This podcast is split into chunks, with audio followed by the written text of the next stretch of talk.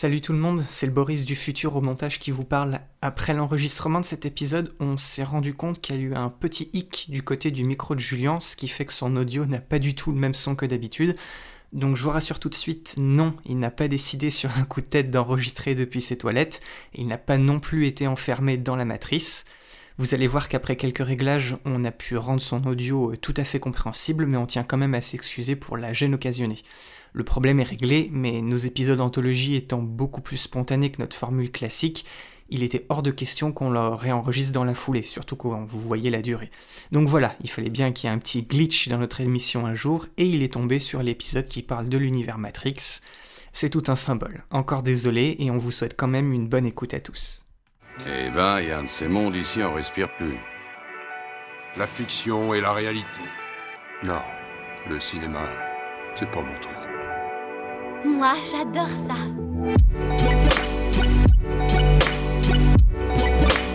C'est vraiment un AV, ce film.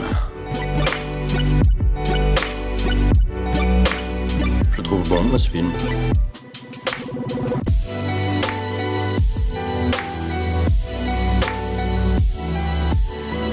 Et je te raconte.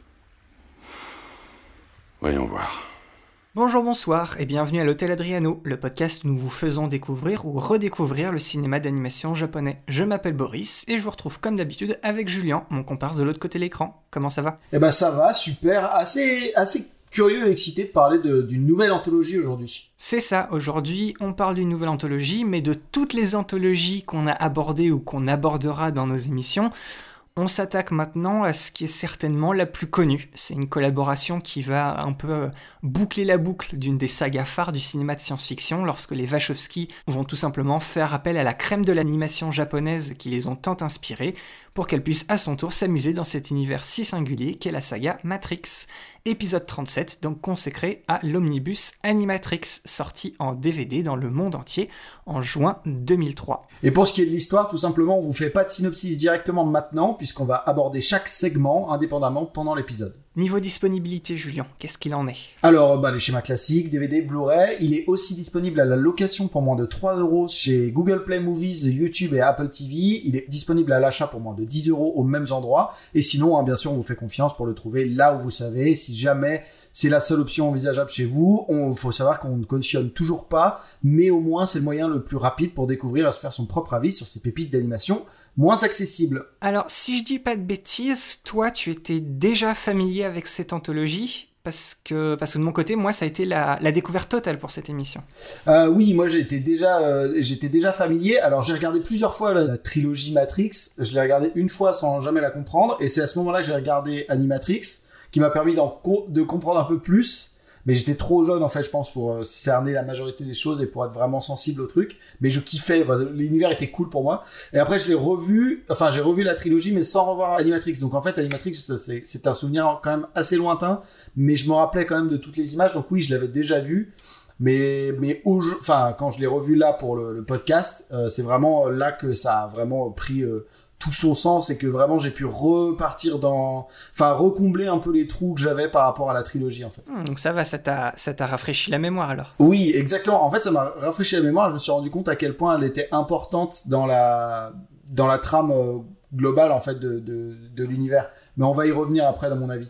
Pour le moment, Boris, euh, bah, toi qui as eu un œil un peu nouveau dessus, j'aimerais bien connaître euh, bah, ton avis à chaud là comme ça. C'est vrai, pour une fois, pour une fois, c'est moi qui ai, c'est moi qui ai découvert le, le film. C'est vrai que On échange un peu les rôles. ouais. C'est ça. Je savais pas, je savais pas vraiment ce que j'attendais avec cette anthologie pour te dire.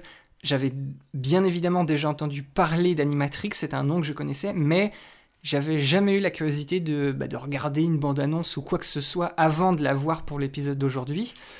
Et, dans l'ensemble, bah, j'ai passé plutôt un, bon moment. C'était assez similaire à, Robot Carnival. Il y a à boire et à manger, c'est varié ça explore un peu le même univers, mais de manière un peu différente à chaque fois, et, et c'est de la science-fiction, donc voilà, moi je suis, je suis le public cible. Après, il faut forcément être un peu au, au fait et adhérer à la, à la saga Matrix pour bien saisir bah, tu sais, les tenants et les aboutissants de- des thèmes et des réflexions qui sont mises en avant, mais je trouve que l'animation, purement pour l'animation, elle n'est pas du tout en reste, et ça fait, euh, ça fait plaisir aussi de découvrir bah, ces courts-métrages, et aussi les réalisateurs qui sont derrière en sachant maintenant ce qu'ils ont fait avant et bah pour voir leur évolution et, justement apprécier les choix artistiques qui ont été faits. Tu vois maintenant j'arrive à coller des images sur des noms. Alors que peut-être que si je l'avais vu pareil à l'époque où moi j'ai regardé la trilogie Matrix bah peut-être que ça m'aurait ça m'aurait rien dit. Donc voilà et je trouve même si je trouve qu'il y a quand même certains cours qui ont un peu mal vieilli il y en a d'autres qui, à mon goût, ont un peu trop utilisé et abusé de la 3D et du cel shading, que je, n'apprécie pas forcément, ce n'est pas, du tout ma cam. Bah, en fait, je trouve que dans l'ensemble, il n'y a, y a rien à jeter et, même chaque épisode apporte son petit quelque chose à l'ensemble et je trouve que ça rend bah, cet omnibus assez, solide et cohérent. Il y, a même, euh, il y a même deux cours que j'ai vraiment beaucoup aimé et que je pense que je prendrai euh, un petit malin plaisir à les, à les, revoir de temps en temps. Je te, je te, le ferai savoir quand on y arrivera, mais peut-être que tu as déjà une, une petite idée. Je suppose, mais, mais j'ai hâte de savoir quand même, d'avoir la confirmation en tout cas.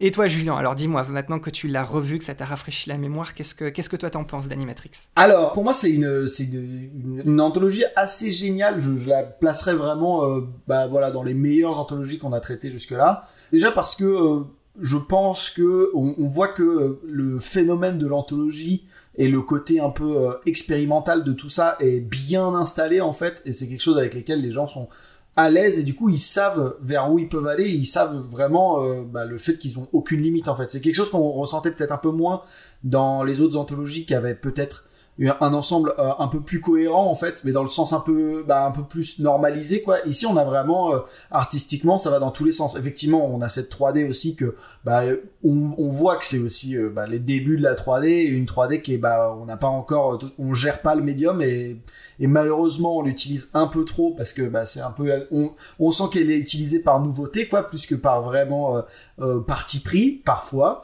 Parfois non mais parfois oui Majoritairement oui d'ailleurs. Et sinon, euh, au-delà de ça, on voit vraiment que euh, tous les, enfin, il y, en a pas deux qui se valent en fait. Il y a vraiment tous les, les, les courts métrages vont dans des sens artistiques différents et j'ai trouvé ça assez incroyable.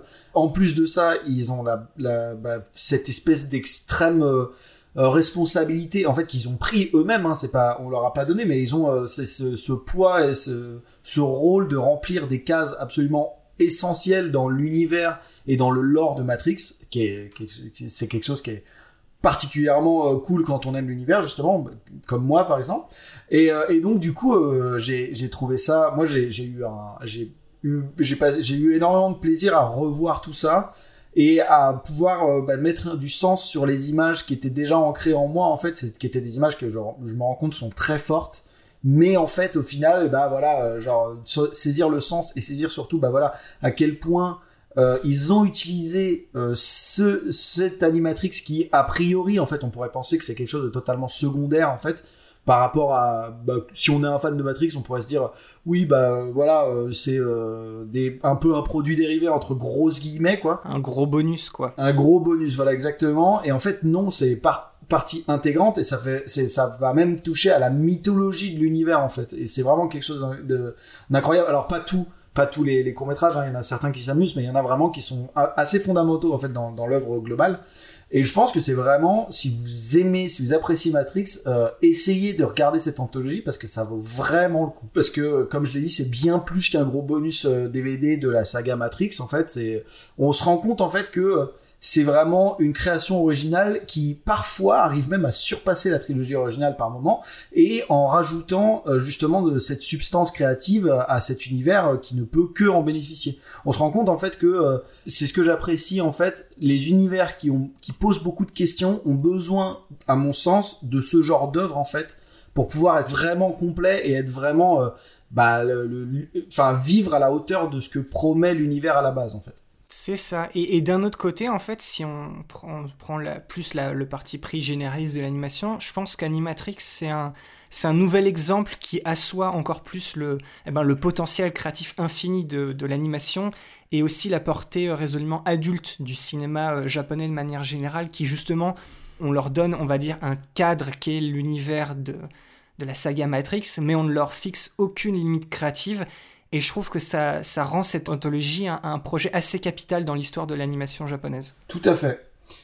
Et maintenant, avant de nous lancer, éternel petit avertissement à tous ceux qui souhaiteraient découvrir complètement le film par eux-mêmes, enfin l'anthologie hein, euh, en l'occurrence, sans rien savoir de plus. Alors c'est maintenant qu'on va vous laisser à votre visionnage. Oui, on va rien vous dire de plus pour pas vous saboter votre première impression et on espère vous retrouver euh, tout de suite après pour aller plus loin sur ces courts-métrages et pour que vous en appreniez plus dessus avec nous.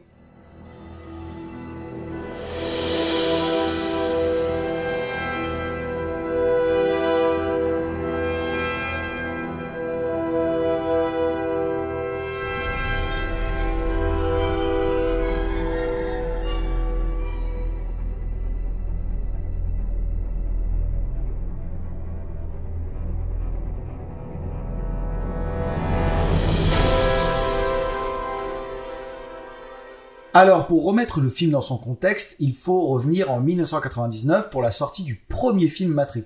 Euh, il faut savoir qu'il est sorti le 24 mars aux États-Unis et en septembre de la même année, les Wachowski font un voyage au Japon pour promouvoir leur film et elles en profitent pour aller rendre visite aux animateurs et aux studios de Japanimation qui les ont tant influencés dans leur travail sur ce film. On va pas s'étendre là-dessus hein, dans cet épisode, mais avec le neuromancien de William Gibson, euh, la plus grande influence de l'univers Matrix, c'est le film Ghost in the Shell de Mamoru Oshii. Oui, voilà, on, on vous renvoie à notre épisode 24 où on vous explique un, un peu plus en détail que les Wachowski, en fait, ils n'ont jamais caché le fait que leur but avec les films Matrix, c'était de faire ce qu'avait fait Mamoru Oshii, mais en vrai. Et donc, bref, voilà, elle visite beaucoup de monde, elle décide de collaborer avec ses animateurs en imaginant un projet qui pourra participer encore plus à la reconnaissance de l'animation japonaise dans le monde, ou du moins qui permettra de reconnaître l'influence de cet art sur leur travail de manière officielle. Animatrix, c'est un projet qui avait d'abord été imaginé comme une série TV animée, mais c'est rapidement devenu euh, un projet d'anthologie de courts-métrages, notamment grâce à un homme, Michael Arias. Peut-être que vous le connaissez déjà, c'est le réalisateur du film Amer Béton. C'est le premier film d'animation japonais majeur qui n'a pas été réalisé justement par un japonais, mais ça aussi on en reparlera plus tard dans l'épisode qui lui sera consacré, puisque le film n'est sorti qu'en 2006, donc un peu de patience, on y arrivera.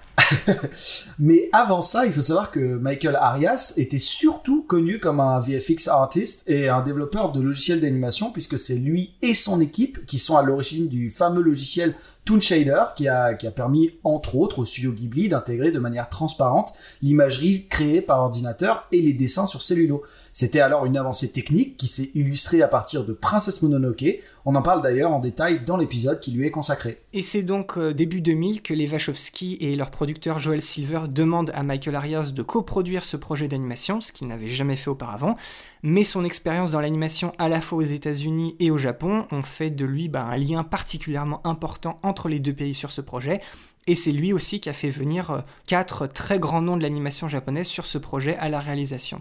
Et pour, terminer au niveau de l'équipe de production, on a Eiko Tanaka, la présidente du studio 4 degrés Celsius, qui est intégrée au projet, et c'est pour ça qu'une grande majorité de l'animation d'Animatrix aura été réalisée par le studio qui, jusque-là, avait notamment produit l'animation pour l'anthologie Memories de Katsuhiro Otomo et le film Princesse arrêtée. Deux des neuf courts-métrages ont donc été produits par le studio Madhouse. Un par le studio sud-coréen DNA et un autre par le studio américain Square. Les cinq cours restants sont le travail du studio 4 degrés Celsius, qui, avec ce projet, prend une toute nouvelle ampleur dans le paysage de l'animation japonaise. Donc ce projet Animatrix, il a été conçu et supervisé par les Wachowski, mais n'ont écrit le scénario que de 4 des 9 courts-métrages qui composent cette anthologie, et ceux qui sont en fait directement connectés aux événements des films de la saga. Oui, l'objectif d'Animatrix, c'était justement de, de donner à d'autres scénaristes et réalisateurs l'opportunité de prêter leur voix et leur vision de l'univers Matrix afin d'étoffer l'histoire, les personnages et les thématiques de la saga. Après trois ans de travail, l'anthologie Animatrix est terminée pile à temps pour la sortie du second volet de la saga Matrix Reloaded en mai 2003. Il y a quatre des neuf cours qui sortent à ce moment-là sur le site officiel de la saga Matrix. Il y a un autre court-métrage qui est présenté en salle juste avant Matrix Reloaded et le film Dreamcatcher.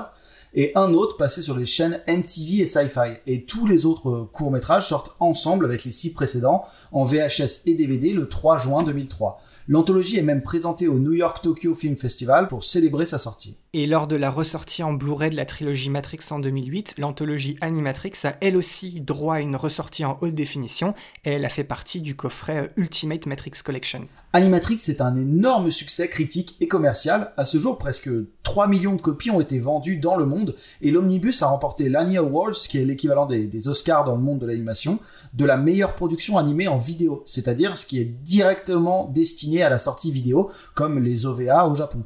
Et aussi, justement, le prix de la meilleure OVA au Tokyo Anime Awards. Et d'une certaine manière, avec Interstellar 5555 la même année et le passage animé du premier Kill Bill de Tarantino l'année d'après, eh ben l'anthologie Animatrix, c'est ce qui représente sûrement la passerelle la plus connue entre l'industrie du divertissement occidental et celle de l'animation japonaise, en plus d'être un énième panorama de tout ce que l'animation japonaise peut offrir, tant sur un point de vue narratif que d'un point de vue visuel.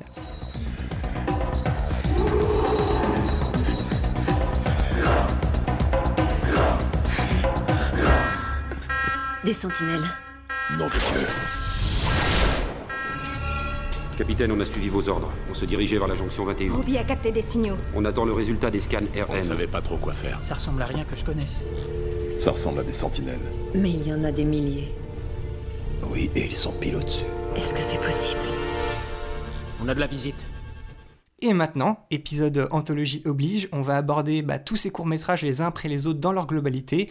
Pas de partie thématique et esthétique séparée, on va faire la totale directe. Et du coup, hein, dernier avertissement pour les spoilers, il y en aura forcément, hein, puisqu'on va résumer les courts-métrages. Donc, encore plus que d'habitude, si là, vous voulez rien savoir, bah, mettez en pause l'épisode maintenant et revenez plus tard. Et si vous êtes toujours là, bah c'est parti, on y va. Julien, je te laisse le résumé du premier épisode. Le premier épisode s'appelle Dernier vol de l'Osiris. C'est en fait un, un préquel direct hein, de Matrix Reloaded, le, le deuxième film de la saga. On nous raconte l'histoire du vaisseau Osiris et de son équipage qui est chargé d'apporter un message capital, coûte que coûte, à la grande ville de Sion pour éviter sa destruction. En tentant d'échapper à une horde de sentinelles, les occupants de l'Osiris découvrent que des centaines de milliers de machines sont regroupées à 4 km au-dessus de Sion et qu'une gigantesque foreuse est en action afin de leur permettre d'envahir le dernier refuge des êtres humains qui ont échappé à la matrice. Il faut donc absolument prévenir Sion du danger. Le capitaine Thaddeus décide donc à ce moment-là de connecter Ju, sa compagne, à la matrice pour qu'elle y dépose un, paquet contenant tous les détails et les relevés effectués par l'Osiris avant sa destruction qui est maintenant inévitable. Le film dure euh, 9 minutes 33, c'est le premier cours euh, sur le DVD. Il était le dernier lors de la diffusion de l'anthologie en salle. Le scénario est géré par les Wachowski et la réalisation est gérée par Andy Jones, qui ici signe sa première fois au poste de réalisateur. À la base, c'était un artiste VFX qui a commencé sa carrière sur des séquences du Titanic de James Cameron en 1997 et sur la supervision de l'animation de Godzilla de Roland Emmerich en 1998. Oui, c'est quelqu'un qui au passage a, gagné deux Oscars des meilleurs effets visuels pour son travail sur Avatar en 2009 et sur le, livre de la jungle de 2016. Il a aussi été nominé pour son travail sur le iRobot de 2004 et le dernier remake du Roi Lion en 2019. Mais ce qui lui a permis de réaliser ce court métrage, c'est surtout qu'il a été le directeur d'animation en 2001 du film Final Fantasy Les créatures de l'esprit, qui était à ce moment-là le tout premier film réalisé en images de synthèse photoréaliste. Et si vous vous souvenez, on vous a dit qu'un des cours a été produit par le studio Square. Et ce qu'il faut savoir, c'est que c'était aussi le studio en charge de la licence Final Fantasy depuis ses débuts. Et c'est juste après la sortie d'Animatrix que le studio Square va fusionner avec son principal concurrent, hein, le studio Enix, pour fonder, vous l'avez déjà deviné chez vous, le fameux studio Square Enix. Alors Julien, ce, premier court métrage, il a été, conçu pour être la transition parfaite justement avec le début de Matrix Reloaded mais je trouve que, en fait, bizarrement, niveau scénario, c'est le, c'est le plus léger des neuf. C'est, là, en plus, tu as fait un, très, un très joli résumé, mais vraiment, c'est, c'est presque comme un, non-scénario. C'est, on commence tout de suite, il y a une, enfin, il y a une première séquence, on, va en parler juste après, il y a une attaque, et c'est presque tout en fait. il y a pas, il y a, niveau histoire, il n'y a pas grand chose à dire. C'est une course poursuite, hein, globalement, oui. Euh, le, le, seul, le seul, euh, on va dire la seule originalité, mais dans l'univers de, de, Matrix, pas du tout. En fait, le seule chose qui vient casser cette espèce de course, poursuite euh, combat, quoi, c'est vraiment le fait qu'on envoie Ju dans la matrice et qu'elle elle aille poster le colis. Mais bon, au final, ça repose sur des choses qui ont déjà été mises en place par le premier film. Donc, euh, pour quelqu'un qui a déjà vu premier Matrix et qui est un peu euh, un minimum euh, familier avec euh, avec les films d'action maintenant ou les films d'anticipation bon il y a rien de nouveau sous le soleil quoi C'est ça. C'est, disons que c'est l'épisode le plus proche des films Matrix sur un, d'un point de vue, on va dire, euh, conceptuel et au niveau de l'univers visuel. Lui, il n'y a pas vraiment de, de grands virages artistiques dans tous les sens. C'est celui qui, qui lui ressemble le plus, en fait. Effectivement, il, comme on a dit, ça a été conçu pour être un préquel tu, ne vois pas trop la différence. C'est pile dans l'univers des films qu'on connaît. Exactement. En fait, le, vrai intérêt dans la grande trame des Matrix, c'est surtout de voir les sentinelles et en gros les robots, les machines euh, vraiment euh, commencer un assaut sur l'humanité. Pour le voilà, la grande trame, c'est vraiment ici le point, euh, le point de, bascule en fait, on peut dire. Mais après, au-delà de ça, ce qu'on voit sous nos yeux est déjà a déjà une esthétique qui est beaucoup trop proche d'après moi de ce, de ce qu'on pourrait enfin du, jeu vidéo en fait ou d'une cinématique de jeu vidéo. C'est tout à fait ça.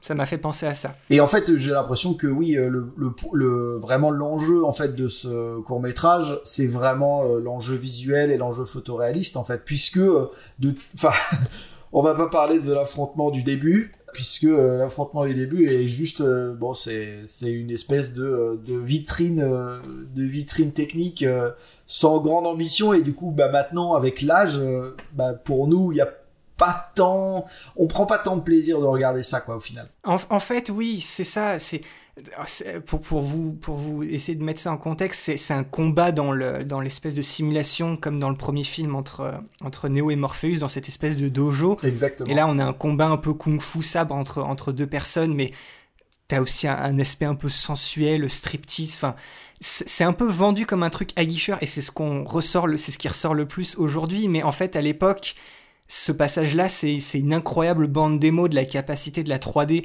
à justement nous faire assimiler bah, toute cette sensualité des corps en mouvement.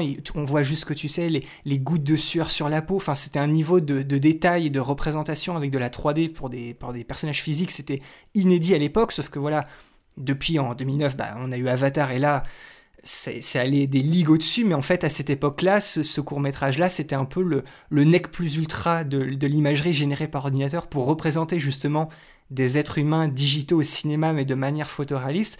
Mais comme tu le dis, en fait, c'est qu'on voit ça, là, on l'a revu du coup en 2021, ça fait de ce court-métrage qui, du coup, à l'époque, était peut-être celui qui était le plus à la pointe, c'est en fait celui qui a le, plus vieilli en fait et le plus mal en fait. Exactement. Comme tu dis, ça, ça ressemble maintenant à une, ouais, à une cinématique d'un jeu vidéo PlayStation 2, quoi. C'est triste. C'est exactement ça, puisque ça ne repose plus sur rien euh, et qu'on a l'habitude d'en voir de partout, dans les trailers de jeux, dans tout ça, et qui sont bien mieux faits en fait.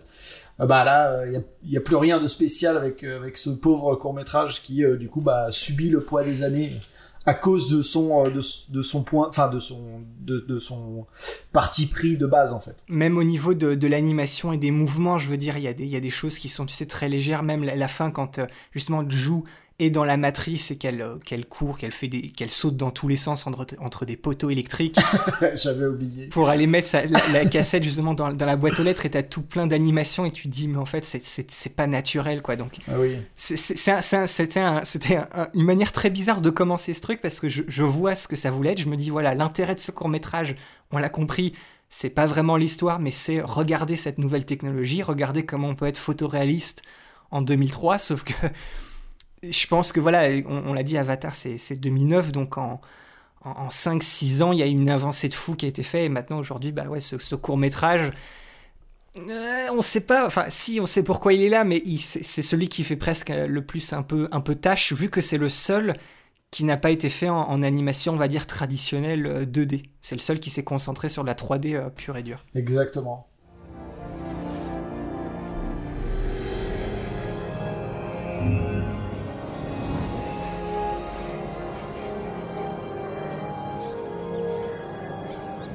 Bienvenue aux archives de Sion. Vous avez choisi le fichier historique numéro 12-1, la deuxième renaissance.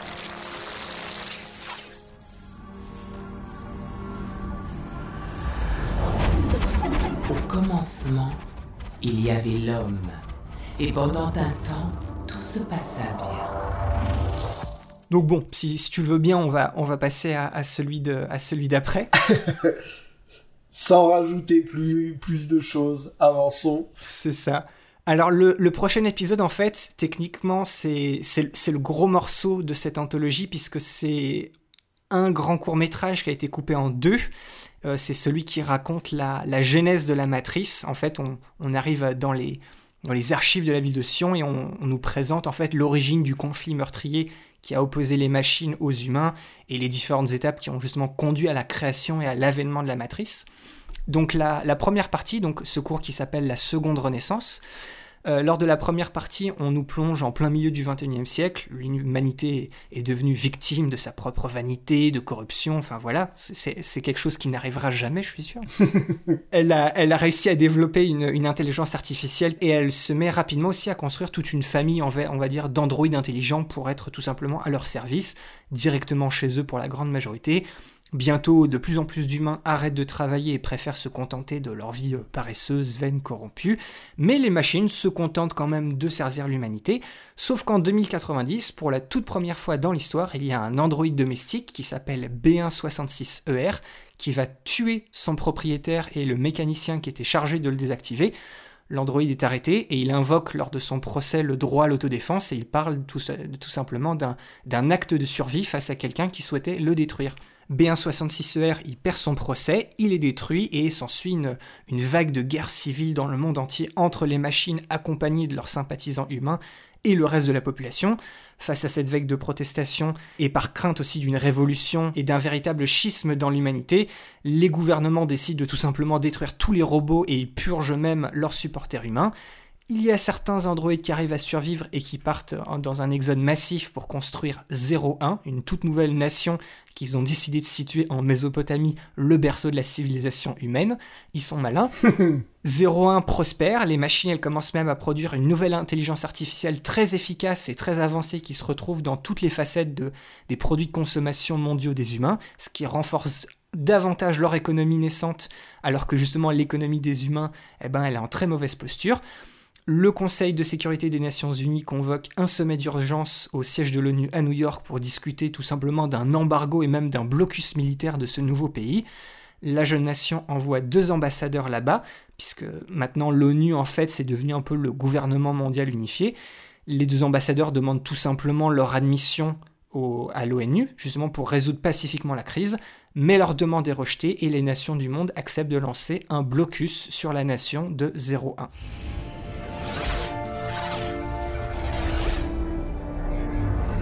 Et l'homme dit que la lumière soit. Et la lumière le combla de bienfaits, la chaleur, le magnétisme, la gravité et toutes les énergies de l'univers.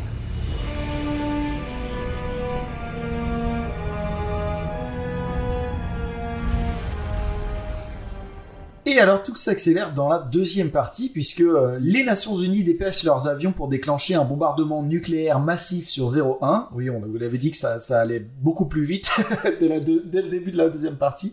Elles dévastent la nation, mais elles ne réussissent pas à, à anéantir les machines qui, contrairement à leurs anciens maîtres, sont beaucoup moins endommagées par les radiations et la chaleur.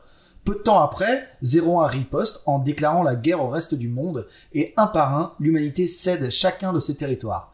Quand les machines avancent en Europe de l'Est, les, dirigeants humains, désespérés, développent une solution finale, baptisée Opération Darkstorm, qui va couvrir le ciel dans un voile de nanite, bloquant le soleil pour priver les machines de leur principale source d'énergie, c'est-à-dire l'énergie solaire. Au même moment, les armées unies de l'humanité lancent une offensive terrestre massive contre les machines en utilisant des tactiques de choc et de crainte, ce qui permet à l'humanité d'avoir d'abord le dessus, mais bientôt des légions de nouveaux modèles de machines qui ressemblent davantage aux sentinelles des films de la saga Matrix, envahissent rapidement les armées humaines ennemies. Et dans les dernières années de la guerre, les armées de machines continuent de détruire les défenses humaines et de conquérir les continents restants. De nombreux humains sont obligés de déménager sous terre dans les systèmes de déchets massifs des mégapoles humaines pour éviter les toxines mortelles que les machines ont libérées dans l'air, ce qui conduit à la fondation de la première ville souterraine de Sion.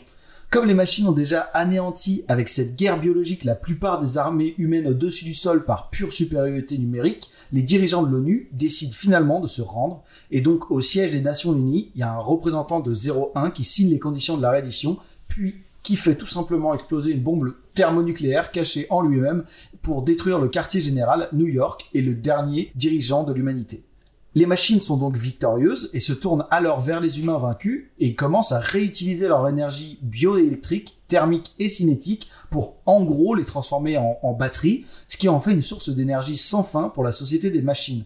Avec les humains comme nouvelle source d'énergie, la sédation collective de l'humanité est employée pour ne pas les détruire dans leur intégralité. Et pour garder leurs prisonniers sous sédation, les machines créent une ré- réalité virtuelle générée par ordinateur qui alimente le monde virtuel dans le cerveau des prisonniers et qui efface les souvenirs de leur vie antérieure. Et c'est ainsi que le premier prototype de la matrice est né. Donc on vous l'a dit, c'est ces deux courts métrages qui sont en fait la même histoire, c'est le gros morceau de l'anthologie. La, totalité des deux courts métrages, on est à peu près à 18 minutes 48, c'est le plus long court métrage en entier. Encore une fois, ce sont les Wachowski qui sont au scénario et la réalisation, le storyboard, le cara design et la direction de l'animation a été fait par une seule personne qui s'appelle Mairo Maeda. C'est la deuxième fois qu'il est au poste de réalisateur puisqu'il avait déjà travaillé sur un, animé Final Fantasy entre 2001 et 2002. Oui, il a commencé sa carrière en tant qu'animateur clé sur la série Macross et sur Nausicaa de la vallée du vent au début des années 80. Et après ça, il va souvent collaborer avec Ghibli. Il a été d'ailleurs animateur clé sur Le Château dans le ciel, sur Souvenir goutte à goutte et Porco Rosso. Et c'est aussi un des cofondateurs du studio Gainax où il a officié en tant que mecha designer dans les années 90, notamment sur Neon Genesis Evangelion. Et en fait, c'est avec Animatrix et aussi d'autres petits projets au début des années 2000 qu'il va se faire un nom. Et surtout grâce à, à l'animé Gankutsuo, c'est un animé qui est sorti en 2004. Et en fait, c'est une, réadaptation du, conte de Monte Cristo de, Dumas, mais dans un univers euh, techno-futuriste. Et en fait, à sa sortie, ça a fait... euh, ça a très bien marché au Japon et ça lui a donné une, une grande notoriété. Et autre petit fait notable, il a aussi été un des animateurs clés de la fameuse séquence animée du premier Kill Bill en 2004. Alors voilà, ces, ces deux courts-métrages, Julien, je pense qu'on peut se mettre d'accord sur une chose, c'est que vis-à-vis de l'univers Matrix, c'est peut-être le cours le plus essentiel. Exactement, c'est vraiment euh, celui que je... Si vous voulez en savoir plus sur l'histoire de Matrix, et pas forcément plonger plus longtemps dans l'univers, mais si vous voulez vraiment savoir la genèse en fait de tout ce que vous voyez dans les films, regardez ces deux courts-métrages. C'est c'est aussi un peu l'inverse bah, du, justement du premier court-métrage. Là, tu vois, l'histoire pour moi, elle est, elle est captivante, même s'il y a un espèce de, de mélange, euh, tu sais, de documentaire, de, faits- de faux faits historiques. Enfin, tu vois que c'est pas vraiment une, une narration, on va dire, euh, fictive, c'est vraiment un truc historique. Ouais. Donc là, l'histoire est captivante. Mais par contre, moi, tu vois, l'animation, j'étais un peu, un peu moins fan parce que ça va, ça va dans tous les sens. Il y a un mélange de 2D et de 3D qui sont dans des genres différents. Enfin, pour moi, ça a été un peu, tu sais, un peu décousu. Et je suis pas très fan de cet effet un peu patchwork, même s'il y a certaines images qui, à mon, enfin, qui m'ont quand même marqué au milieu de tout ça, mais c'est un peu, c'est un peu, c'est un peu bordélique en fait. De- Enfin, moi, je l'ai, je l'ai vécu, je l'ai vécu comme ça, et ça a été un peu frustrant d'avoir ce- cet aspect-là à côté d'une histoire qui justement est assez, est assez importante. Je suis, je suis complètement d'accord avec toi. Après, genre, je, c'est marrant parce que je me suis dit, en le regardant, enfin en le re-regardant du coup, je me suis dit, ah oui, mais aussi c'est aussi l'inverse du premier court-métrage, dans le sens où la 3D est utilisée pour des raisons de budget plus que pour des raisons de parti pris esthétique. Enfin, pas la majorité du temps, mais il y a beaucoup de moments où la 3D est utilisée. Par exemple, quand il faut, il faut générer beaucoup de robots euh, qui marchent euh, tous ensemble et tout, les dessiner, ça aurait été un calvaire. Et au final, euh, en fait, on voit très bien que le, en fait, euh, que genre ça a été fait vraiment pour simplifier la tâche et, gagner du temps en fait. Mais en un sens, euh, en un sens, les, les images ont euh, ce ce rôle de de nous, enfin malgré leur, leur aspect patchwork, elles ont ce rôle essentiel du coup de nous raconter ces événements qui sont fondateurs. Hein, les images, malgré le fait qu'elles aillent dans tous les sens, elles parlent quand même d'elles-mêmes et elles sont quand même assez claires et marquantes. On a des espèces d'images, euh, bah, on pourrait pas dire d'archives pour nous, mais des, archives fictives hein, qui, qui du coup racontent et évoquent cette, cette lente marche et cette lente évolution du chaos en fait. On, enfin, clairement, on est dans, dans, dans la noirceur, la brutalité la plus totale. Moi, il y a, y a vraiment une scène qui m'a, euh, qui je pense, qui va me rester un peu dans la tête. Mais c'est un moment quand on voit les, bah, du coup, les soulèvements des machines dans la première partie, euh, enfin les, les soulèvements des, des affrontements et tout ça. Il y a une femme qu'on ne sait pas encore que c'est un robot qui se fait euh, démonter par euh, 4-5 bonhommes et qui euh, voilà hurle comme une femme et au fur et à mesure qu'elle se fait taper on voit le côté robotique et on a un cri robotique qui est bah du coup qui est travaillé à la perfection puisque il glace le sang. On a l'impression de regarder un vrai euh, truc de la Seconde Guerre mondiale où euh, vraiment il y a eu des horreurs et de regarder des images d'archives. quoi. C'est assez euh, dingue. Et il y a une, il y a, voilà, vraiment on est dans cette brutalité et cette, euh, on a un sens du réel qui est très fort en fait. Oui, ils ont pas, ils pas eu peur d'aller, de, enfin, de, de montrer, de traiter de sujets qui étaient, qui sont, bah, qui sont très crus et voilà, ils ils ont pas eu peur de montrer ces choses-là. Et pareil dans la, dans la première partie, moi il y a un truc que j'ai trouvé assez intéressant. Alors Maeda, il s'est inspiré pour pour la première partie au niveau de l'histoire, même si c'est les Wachowski qui sont au scénario, justement d'un d'un comics que les Wachowski avaient écrit qui s'appelle Bits and Pieces of Information, qui justement à sa manière racontait aussi les, les bases de l'origine de la matrice. Mais il y a surtout un truc que j'ai beaucoup aimé et qui m'a surpris par, euh, on va dire par euh, la, la pertinence de ce choix en fait, c'est que ils font beaucoup de parallèles entre la condition des robots et euh, ce qui s'est passé pour, au niveau de la, de la ségrégation des Afro-Américains euh, au, au, dé- au, au 19e siècle. En fait, le, déjà le robot euh, B166ER, il doit son nom à Bigger Thomas parce que B166ER, si tu le lis en, en lit, Ça fait bigger. ça fait euh, Bigger. Donc Bigger Thomas, c'est le, le héros du- d'un roman qui s'appelle Un enfant du pays, qui a été écrit en, en 1940 par Richard Wright. Et en fait, ce bouquin raconte l'histoire justement de Bigger Thomas. Bigger Thomas, dans ce livre, c'est un adolescent noir qui est issu d'une d'une éducation pauvre, de la classe ouvrière, mais qui va partir travailler comme un majordome pour une famille blanche aisée, jusqu'à ce qu'il va assassiner en fait accidentellement la fille de son employeur et qui va recevoir euh, une peine d'emprisonnement à perpétuité pour ses crimes. Ah. Donc déjà, ce, ce choix de nom, tu vois, arriver à caler un petit truc comme ça, oui, effectivement, faut le savoir, mais c'est fort. Et surtout, pendant la scène du procès, en fait, tu as la voix off euh, féminine qui te raconte, on va dire, la grande histoire. Et puis on entend aussi à côté le, la voix de l'avocat. Et là encore, ils ont fait un choix qui, je trouve, est extrêmement fort, c'est que l'avocat, en fait, reprend mot pour mot une, euh, la déclaration de clôture d'un procès très connu, le procès Dred Scott versus Sandford de 1857, où en fait cet avocat était arrivé à la conclusion que les Afro-Américains n'étaient pas des citoyens selon les lois américaines et qui ne pouvaient pas être jugés en tant que tels. Et c'est exactement ce qui arrive bah, aux, aux robots dans, dans l'histoire d'Animatrix. Donc tu vois, même si on laisse de côté ça, c'est très frappant et forcément, tu vois, bah, ces, ces robots-là, justement, ils sont, on va dire, humanoïdes, on nous les présente comme des humains, bah, on a envie.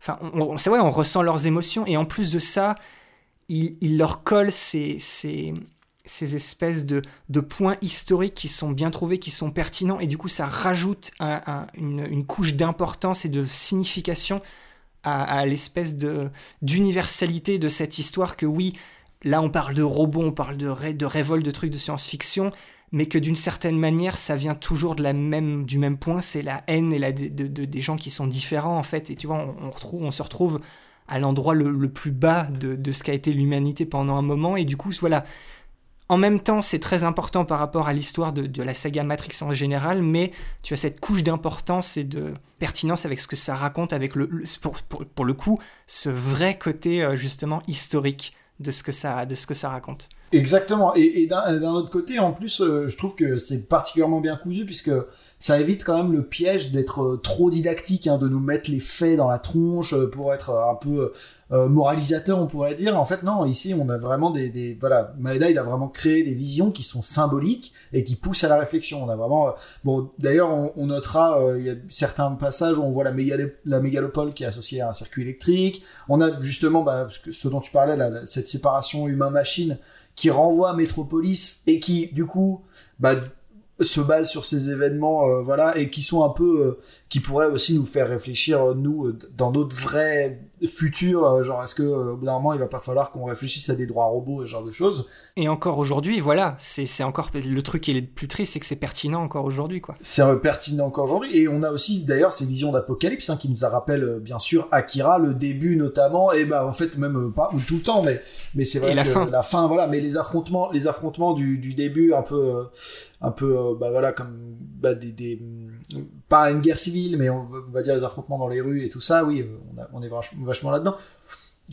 ça m'a aussi un peu fait penser aux affrontements au début de au début de Shinro C'est vrai. mais bon, c'est on sait que voilà, Metropolis, Shinro, tout ça, c'est vraiment déjà, on est voilà, on est déjà dans cette dans cette époque de films d'animation qui parlent déjà de, de la descente de système et, et d'affrontements, voilà, parce que qui ont qui ont pas peur d'aller taper dans le politique en fait de tout ça. Exactement, exactement. C'est clair. C'est vrai que Akira, en fait, tout ce passage là à l'ONU en fait avec ce robot qui se fait exploser avec cette explosion nucléaire à New York, ça, ça c'est peut-être ce qui m'a tout de suite le plus évoqué Akira, plus que justement les, révoltes et les combats, ce que je vois du coup le, parallèle. Mais pour moi, voilà, cette, cette grande explosion finale, et, même d'une certaine manière aussi dans le Metropolis de Rintaro, on a aussi une explosion. Effectivement. À la fin, donc voilà, y a, on sent que voilà, les, les Japonais, ils ont cette manière à la fois maligne, mais à la fois bien in your face de te montrer jusqu'où les choses peuvent aller si on n'y fait pas vraiment, euh, si on n'y fait pas vraiment attention. Donc, euh,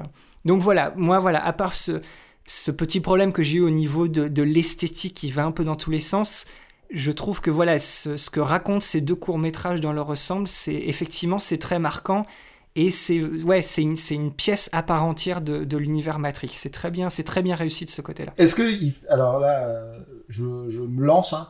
Est-ce qu'il fait partie d'un de tes d'un de tes courts métrages préférés? Eh bien non, lui je l'aime beaucoup pour ce qu'il raconte. C'est pour ça que je pense que au niveau de voilà de, de l'histoire et dans la globalité de la saga Matrix de tous ces courts métrages là, c'est pour ça que je trouve que c'est le plus c'est plus important. Mais voilà, ce problème au niveau esthétique, il y a d'autres courts métrages qui qui m'ont plus parlé. Donc euh, voilà, non, ce, ce n'en est pas un. Très bien. Comment savoir si mes sens me trompent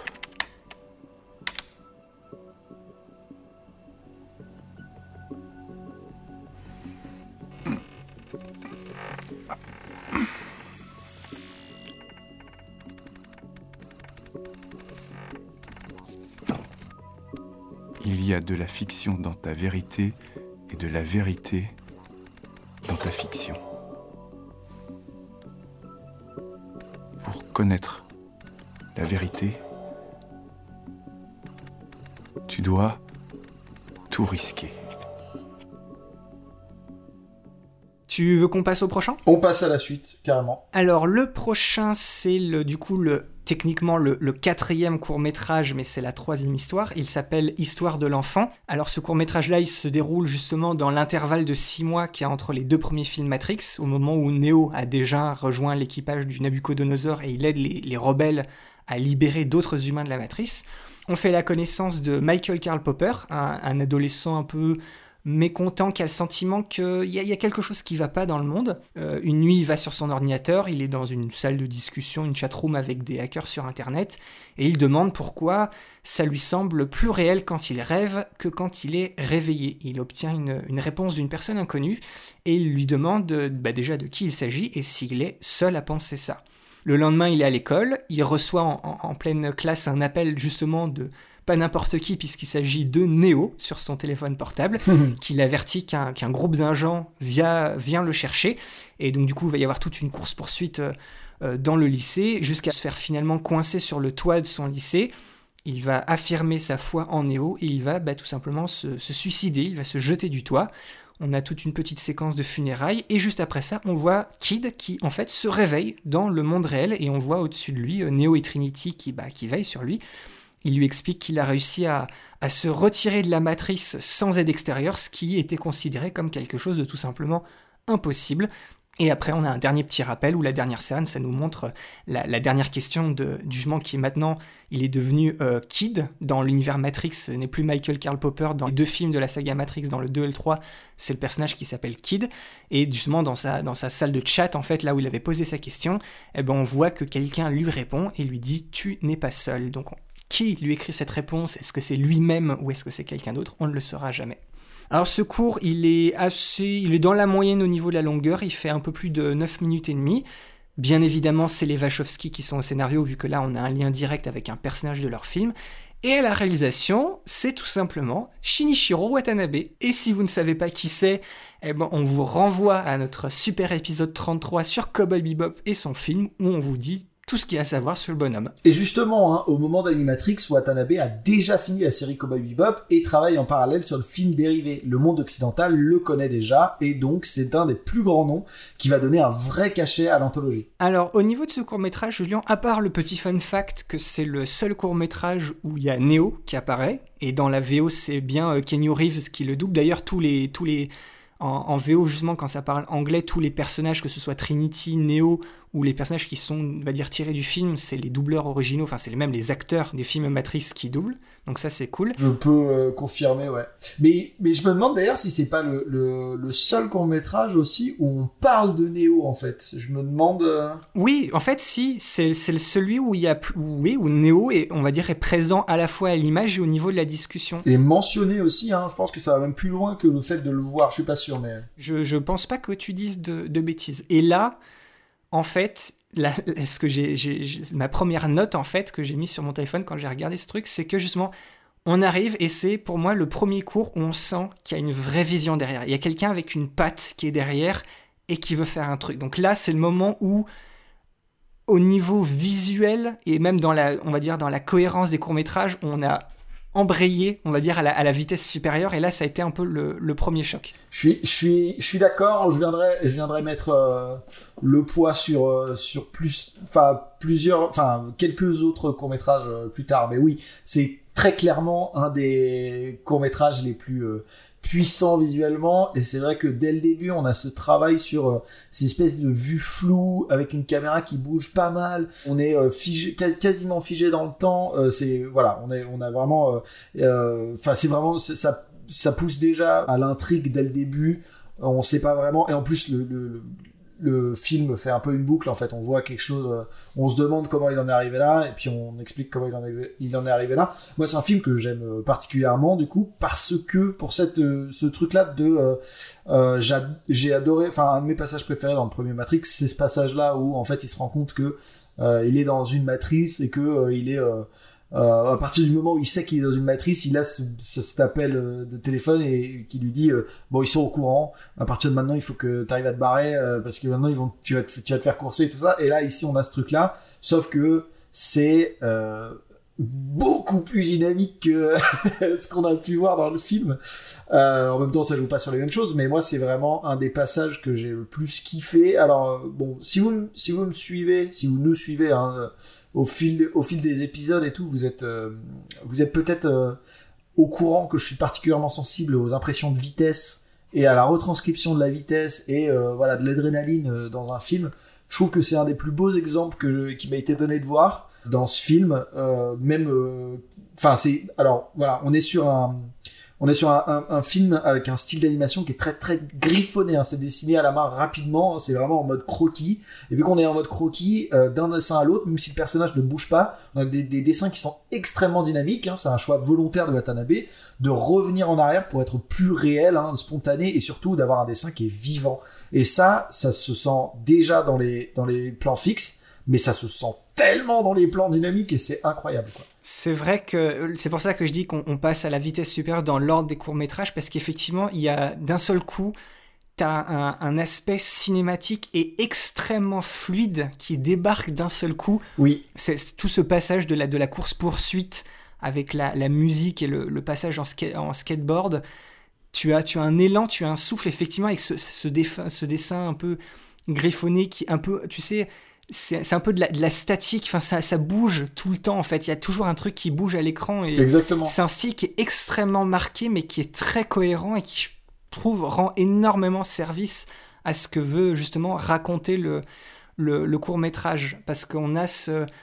En fait, comme tu l'as dit, en fait au début, il y a, y a peut-être ce qui est l'image la pas la plus perturbante, mais enfin, on commence ce court métrage sur bah, le, le suicide d'un adolescent, et c'est peut-être de tous les passages, de tous les courts métrages, c'est peut-être même le truc le plus violent qu'on nous montre, alors que il y a certains autres passages où on va voir que c'est un peu plus sanglant, quoi que ce soit, mais commencer par ça, déjà, c'est très fort. Mhm. Tu as tous ces- cette discussion sur, euh, voilà, euh, les, les discussions qu'on peut avoir sur euh, les trucs complotistes, est-ce que la vraie réalité, est-ce que ça nous est caché, est-ce qu'on vit dans, justement dans une simulation, tout ça, tu lis ça avec justement un truc qui est, qui est réel, qui est bah, cette espèce de vague de suicide de- des jeunes de, de nos jours qui sont complètement en rupture avec le monde extérieur. Donc c'est un cours qui, quand tu essayes de creuser un peu ce qu'il veut dire, ça peut quand même pousser au débat. Mhm. Mais je pense que surtout, c'est c'est celui qui questionne peut-être le plus ce qui est vraiment au cœur de, Matrix, c'est voilà, qu'est-ce que c'est? C'est la question de la réalité. Qu'est-ce que c'est la, la réalité?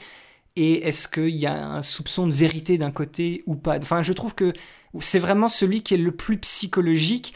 Et justement, en contraste avec ce style d'animation qui est très marqué, je trouve que c'est une proposition très forte, qui ressort vraiment. Je suis d'accord. Et, moi, en plus de ce, côté griffonné, enfin, qui va justement, qui est absolument cohérent avec le, le style griffonné, c'est que plus on a des plans qui sont euh, dynamiques et du coup euh, coûteux à faire, plus on va perdre en détail sur euh, bah, les personnages, sur tout ça, plus on va avoir des espèces d'imperfections et tout ça. Et il lit ça aussi, ce côté griffonné, il l'associe aussi avec des choix de focales qui sont des, des, caméras qui vont être extrêmement distordues, des, des caméras extrêmement larges. Bah, limite, il y a plein de plans qui sont un peu fisheye en fait.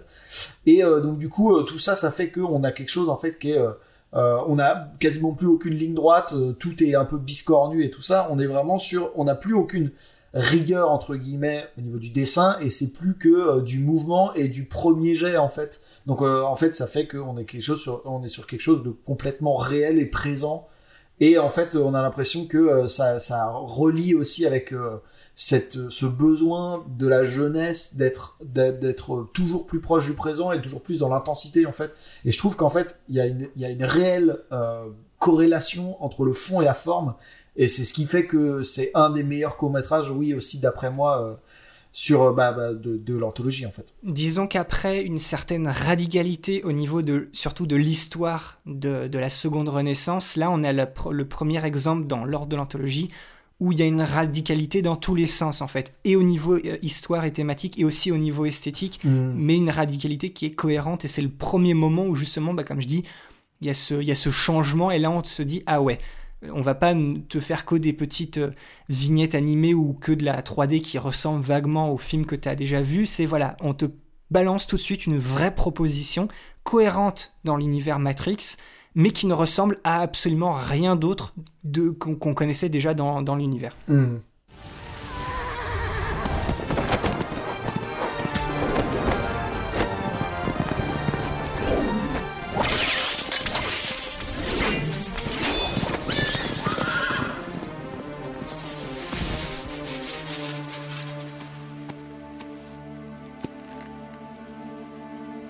Ta simulation préférée, Je passais le temps. Tu veux combattre? Si tu veux.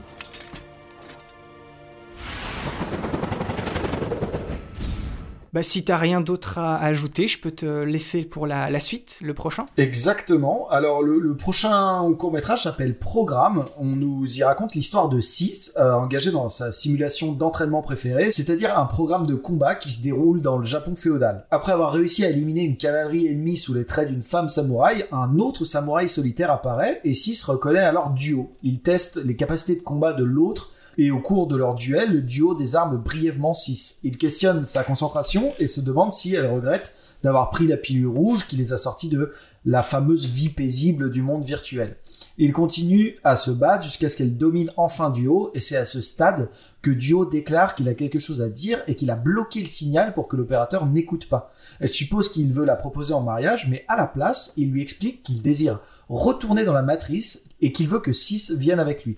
Bien évidemment, elle, elle refuse, mais Duo devient de plus en plus agressif dans ses arguments, en expliquant qu'il ne se soucie plus de la vérité et de la façon dont ils vivent leur vie, parce, que ce qui est réel, en fait, n'a pas d'importance. Leur bataille devient finalement plus sérieuse et plus violente, et ils finissent tous les deux sur un toit où Six tue littéralement Duo avec son propre sabre. Soudain, elle se réveille du programme et découvre que la rencontre avec Duo était un programme de test conçu à des fins de formation. Le chef d'équipage de son vaisseau lui assure qu'elle a agi de manière appropriée pendant le test et qu'elle a atteint les objectifs visés. Un peu chamboulée que Duo ne soit pas réel, elle frappe son chef au visage et s'éloigne. Il remarque que, à part cette dernière partie, elle a réussi le test. C'est le court-métrage le plus court hein, de, de l'anthologie, puisqu'il dure 7 minutes 15. Au scénario et à la réalisation, on retrouve la même personne, puisqu'il s'agit de Yoshiaki Kawajiri. Là encore, les habitués de notre émission reconnaissent maintenant ce nom, hein, puisque c'était l'animateur clé sur l'épée de Kamui, réalisateur d'un court-métrage dans l'omnibus Mani Mani, et surtout hein, réalisateur du sanglant Ninja Scroll, le film qui lui a fait un nom à l'international et qui a aussi influencé les Wachowski sur Matrix. Oui, en fait c'est avec lui sa présence sur le projet Animatrix que le studio Madhouse a participé à cet omnibus puisque Kawajiri c'est un des cofondateurs du studio. Et là, Julien, j'ai envie de te dire, la, la, première ligne sur mes notes de, pour ce court métrage, c'est le mot épique répété, euh, je sais pas, cinq ou six fois. Lui, voilà, ça fait partie d'un des, des, deux courts métrages que j'ai que j'ai vraiment aimé parce que là, j'ai l'impression que voilà, Kawajiri, il s'est trouvé une petite cour de récréation et il s'est fait plaisir. Oui, c'est exactement ça. Mais, mais je me demande si Epic, euh, plusieurs fois, tu l'avais pas d'ailleurs écrit sur tes notes pour Ninja Scroll. je ne sais plus. Mais euh, mais il y a moyen. Après, je trouve que par rapport à ce qu'on l'a déjà vu faire, je trouve qu'il s'écarte un peu hein, de son style euh, habituel, hein, où il mélange surnaturel, euh, perversité et ultra-violence. Hein. C'est surtout pour l'ultra-violence qu'on le qu'on le qu'on se souvient de lui. Mais après, on est toujours hein, bien évidemment dans, dans, la droite lignée de son Ninja Scroll, hein, avec l'enchaînement de combats dans un Japon féodal, quoi. Euh, D'ailleurs, petite note là-dessus, moi je trouve que euh, l'univers de Matrix est à la fois immense puisque en fait on a ce côté, on peut faire des vraies scènes dans la vraie vie, enfin dans la vraie vie, dans la matrice, mais qui correspond à notre vie en fait, qui est très proche de notre vie à nous. On peut faire des scènes euh, complètement post-apocalyptiques, dépressives, pas possible, comme pas possible dans bah, le vrai monde, voilà, de l'univers Matrix. Et euh, en fait, on peut aussi jouer avec euh, toutes ces toutes ces questions des, des, simulations en fait qui nous donnent euh, droit à genre bah, une quantité illimitée finalement de bah, de d'univers et, et c'est assez ouf de voir que enfin c'est assez ouf et, et, super super cool de voir que cette anthologie a littéralement bah, profité de tout ce que pouvait offrir l'univers bien plus que les films. C'est ça d'un point de vue, on va dire purement au niveau de l'animation, moi j'ai beaucoup aimé parce que justement, ce, rapport avec Ninja Scroll et ses combats, dans ce cours, tout est, tout est fluide, tout est euh, très lisible. Ce qui est drôle, c'est qu'il arrive. En fait, c'est très souvent, tu sais, des cadres fixes, mais il y a toujours du mouvement dans ces images. Kawajiri va jouer avec les travelling, il va jouer avec les ralentis, il va même faire des, des, des, enfin, des versions du bullet time qui est typique justement de, oui. de Matrix. Voilà, cette fois, la présence de la 3D, celle shaded, elle est juste utilisée pour faire du parallaxe et donner de la profondeur à des images. Comme tu l'as dit, l'idée de la simulation pour jouer avec euh, le changement d'environnement quand il passe d'une salle à, à, une autre, tu sais, directement sans changer d'image, bah ça c'est une très bonne idée, ça, ça maintient le rythme. J'ai beaucoup aimé les choix esthétiques, euh, le choix des couleurs, le choix des cadres, le, le, tu sais, ce ciel rouge. Au, tout début, les, les, gerbes de sang qui sont en fait le, code de la matrice. Ça aussi, j'ai trouvé que c'était une idée visuelle assez, assez sympa. Je trouve que de tous les courts-métrages, c'est celui que j'ai le plus aimé d'un point de vue esthétique au niveau des, de la composition et des choix de plans. Ça a, été, ça a été une petite claque et la seule chose que j'ai envie de dire, c'est que c'est vraiment dommage que ce soit le plus court parce que j'en aurais bien repris 5 ou 10 minutes de plus, je dois, je dois être honnête. oui, c'est clair. Mais il y a, aussi au niveau de thématique, parce que c'est vrai que là on parle beaucoup beaucoup de, bah, du côté euh, visuel et formel en fait du, du, court métrage, mais au niveau thématique il y a aussi ce truc là euh, bah, bah, qu'on n'avait pas forcément beaucoup vu en fait, où, vraiment, enfin après, c'est vrai que ce côté un peu, euh, qu'est-ce qui est la réalité, qu'est-ce qui n'est pas la réalité? Enfin, même quand on est dans un programme, est-ce que l'autre est un programme ou est-ce que c'est vraiment quelqu'un qui est venu dans la simulation avec nous? Bon, voilà, il y a une illustration des, espèces de dangers de la simulation, hein, ou même si on sait que tout est faux, elle peut quand même nous retourner l'esprit. Et c'est vraiment là-dessus que se base bah, le, message de base du, court métrage. Donc voilà, on a vraiment ce truc-là de est-ce qu'on vit euh, euh, sa vie comme on le souhaite ou est-ce qu'on se satisfait de la vraie vie en sachant la, la vérité, bien que la vérité fasse mal, est-ce qu'on accepte la douleur, tout ça.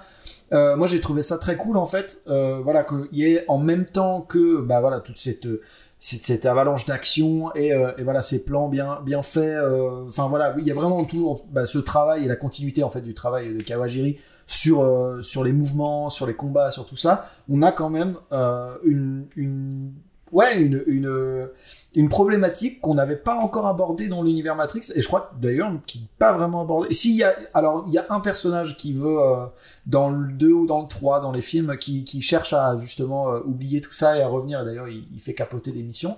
Mais, euh, mais au-delà de ça, oui, c'est vrai que c'est, je pense, dans, dans l'histoire, c'est un peu la première fois où, où ça a été, dans, dans la trame de, Matrix, c'est la première fois où on aborde ce- cette question-là. Oui, ça a été plus poussé. Je vois à, à qui tu fais référence. Alors, c'est dans le premier film, c'est le personnage de, de, de Justement, qui. euh, Ah, c'est ça, oui, Je voilà. crois que c'est l'histoire pour, pour une histoire de, de steak, qui lui préfère manger un steak, même s'il sait que c'est faux. Mais dans la matrice, effectivement, on a ce personnage qui est un peu, justement, euh, du- duplicite, qui justement trahit l'équipage, mais ça, ça reste juste ça. Alors que là. En plus de- de- d'un nouveau personnage qui, entre guillemets, veut tra- trahir la- la- les, les humains et la révolution et tout ça, on a une réflexion un peu plus poussée sur le pourquoi et pas juste parce que euh, il veut retourner dans la matrice. Non, on, creuse cette question de pourquoi quelqu'un qui du coup sait qu'il maintenant qu'il est dans le vrai monde, qui sait qu'il y a cette simulation, qu'il n'est pas, on va dire, maître de son de sa vie, de son environnement, tout ça, qu'il est contrôlé. Et ben là, il y a quand même une petite réflexion où il essaye d'expliquer pourquoi une personne serait amenée à quand même faire ce choix-là. Donc comme tu le dis, ça reprend, on va dire, un élément qui était déjà présent, mais ça le creuse beaucoup plus, encore une fois, avec une autre euh, proposition radicale dans un autre, dans un autre sens. Exactement. Qu'avez-vous ressenti en passant sous les 9,58 dans la série qualificative? Une sensation complètement nouvelle, merveilleuse. C'était mon but depuis toujours. Et là, je prie très fort d'être capable de le refaire. Quelqu'un a dit un jour qu'on se sentait en gravité zéro, en apesanteur. On est libéré du monde, on se sent totalement libre. C'est très impressionnant. Ça doit être vraiment génial. Je veux dire, surtout quand on pense à ce qui s'est passé. Je vais vous dire, là-bas, il n'y a pas de journaliste. D'accord, Dan. Si je comprends bien, c'est la fin de l'interview. Mais je veux que vous sachiez que parmi les journalistes, vous avez des fans. Alors je vous souhaite bonne chance.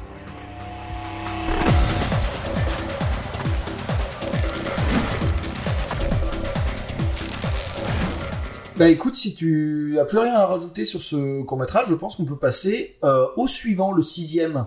Ok, ça marche. Alors le, sixième, il s'appelle Record du monde. On, commence ce cours avec une, euh, petite narration d'un instructeur, ce qui implique que ce cours, lui aussi, ça peut être techniquement une sorte de fichier d'archives de, la ville de Sion. Et il explique les détails de la découverte de la matrice par des humains qui sont encore euh, branchés, qu'il n'y a que des humains exceptionnels qui ont tendance à prendre conscience de la matrice, ceux qui ont, euh, elle dit, je crois, un degré rare d'intuition, de sensibilité et de questionnement, mais que ce n'est pas sans exception, puisqu'il y a aussi certains qui atteignent cette espèce de sagesse par des moyens totalement différents. Et là, du coup, on nous plonge directement dans l'histoire de Dan Davis. C'est un athlète qui participe euh, aux 100 mètres aux Jeux Olympiques d'été. C'est déjà lui qui a établi le record du monde du 100 mètres à 8 secondes 99. Mais son ancienne médaille d'or, en fait, a été annulée en raison d'un supposé euh, dopage. Il décide de quand même continuer à concourir et de, de- à nouveau d'essayer de battre son propre record pour prouver le contraire, pour dire que bah, c'est un vrai athlète. Il a le soutien de son père, il a le soutien d'un moment d'une jeune journaliste, mais son entraîneur lui dit qu'il est physiquement euh, inapte à la course et que s'il pousse trop fort, eh ben, euh, il risque de se blesser et de tout simplement mettre fin à sa carrière. Sauf que Dan, il est catégorique, il veut faire cette course. Le jour de l'événement, il est surveillé par euh, quatre agents de la matrice dans le stade, puisqu'ils ont un peu ils sont un peu commencé à se poser des questions sur cette personne, en fait, ils veulent le, le surveiller. La course commence, Dan, il démarre très fort, et il y a un moment où il y a un muscle dans sa jambe qui, bah, lâche, en fait, qui se déchire violemment, ce qui le fait passer dernier de la course, sauf que, voilà, euh, à volonté sans faille, Dan, il, ignore sa blessure et il commence à courir, il continue, il court beaucoup plus vite qu'avant, il va dépasser les autres athlètes, et il va, euh, juste avant de, de franchir la ligne d'arrivée, il, il se fait même courser par les agents qui du coup euh, euh, fusionnent avec euh, justement les, autres coureurs de la course pour essayer de l'attraper, mais ils sont, incapables. Dan, il, court beaucoup trop vite. Et en fait, cette explosion techniquement d'énergie dans cette course, ça, ça amène Dan à tout simplement à se débrancher de la matrice tout seul et il se réveille dans son module sur cette espèce de centrale électrique où tous les gens ils sont dans leur petit pod et tout ça dans le monde réel. T'as une sentinelle bah, qui débarque, qui essaye de le remettre en urgence dans sa nacelle, et d'un seul coup, bah, son esprit est renvoyé dans la matrice et dans son corps. Et là, à ce moment-là, bah, il- le mec, il est, il est épuisé, il tombe juste après. Et il a battu, en fait, techniquement, son record. Il l'a fait passer à, à 8 secondes 72. Juste après, on nous montre euh, Dan, justement, qui est dans un, dans un fauteuil roulant dans, dans un couloir d'hôpital. T'as un agent qui est à proximité qui lui dit que voilà, euh, ils ont effacé son souvenir de la course, il ne remarchera jamais, il ne posera plus un problème pour, euh, pour la matrice. Sauf qu'à ce moment-là, on voit Dan qui murmure le, le mot libre. Et d'un seul coup, il se lève, il brise en fait les espèces de vis qui le maintiennent, on va en position assise. Le type est debout, l'agent qui était justement à côté, il, il flippe, il va essayer de l'attraper il fait quelques pas, puis après il tombe, il redevient, on va dire, normal, il se fait rasseoir dans, dans son fauteuil. Ça se termine comme ça. C'est aussi un des courts-métrages, on va dire, dans la partie la plus courte. Il fait, il fait 8 minutes 43. Au scénario, c'est encore Yoshiaki Kawajiri, mais cette fois, la réalisation, c'est Takeshi Koike. C'est sa première réalisation en solo parce qu'il avait déjà co-réalisé une OVA en, 2001. Oui, il faut savoir que c'est un des protégés hein, de Yoshiaki Kawajiri. Il a été intervalliste puis animateur clé sur tous ses projets depuis son OVA Wicked City en 1987. Oui, on va reparler de, de Takeshi Koite plus tard cette saison parce qu'il a réalisé son premier film Redline en, en 2009 et vous allez voir qu'il y a, il y a beaucoup de parallèles en fait avec ce court métrage euh, et ce film. Qu'est-ce que tu en as pensé toi Julien? Alors moi c'est un de mes courts métrages préférés, je le dis comme ça tout de suite. c'est euh, j'ai adoré à la fois la forme comme le fond, mais hmm, particulièrement le fond, puisque on a on a cette idée extrêmement intéressante hein, que les humains sont du coup piégés dans la matrice hein, et donc sont des sources d'énergie isolées hein, dans les cubes liquides du monde réel. Mais du coup, la question qui est posée dans ce court métrage, c'est est-ce qu'une performance exceptionnelle pourra aboutir au réveil physique mental hein, l'un d'eux dans le dans le monde réel Et moi, pour moi, ça va aussi plus loin que ça. C'est que ça parle, on parle vraiment d'une performance exceptionnelle. Pour moi, elle peut être à la fois euh, physique comme euh, mentale en fait en un sens.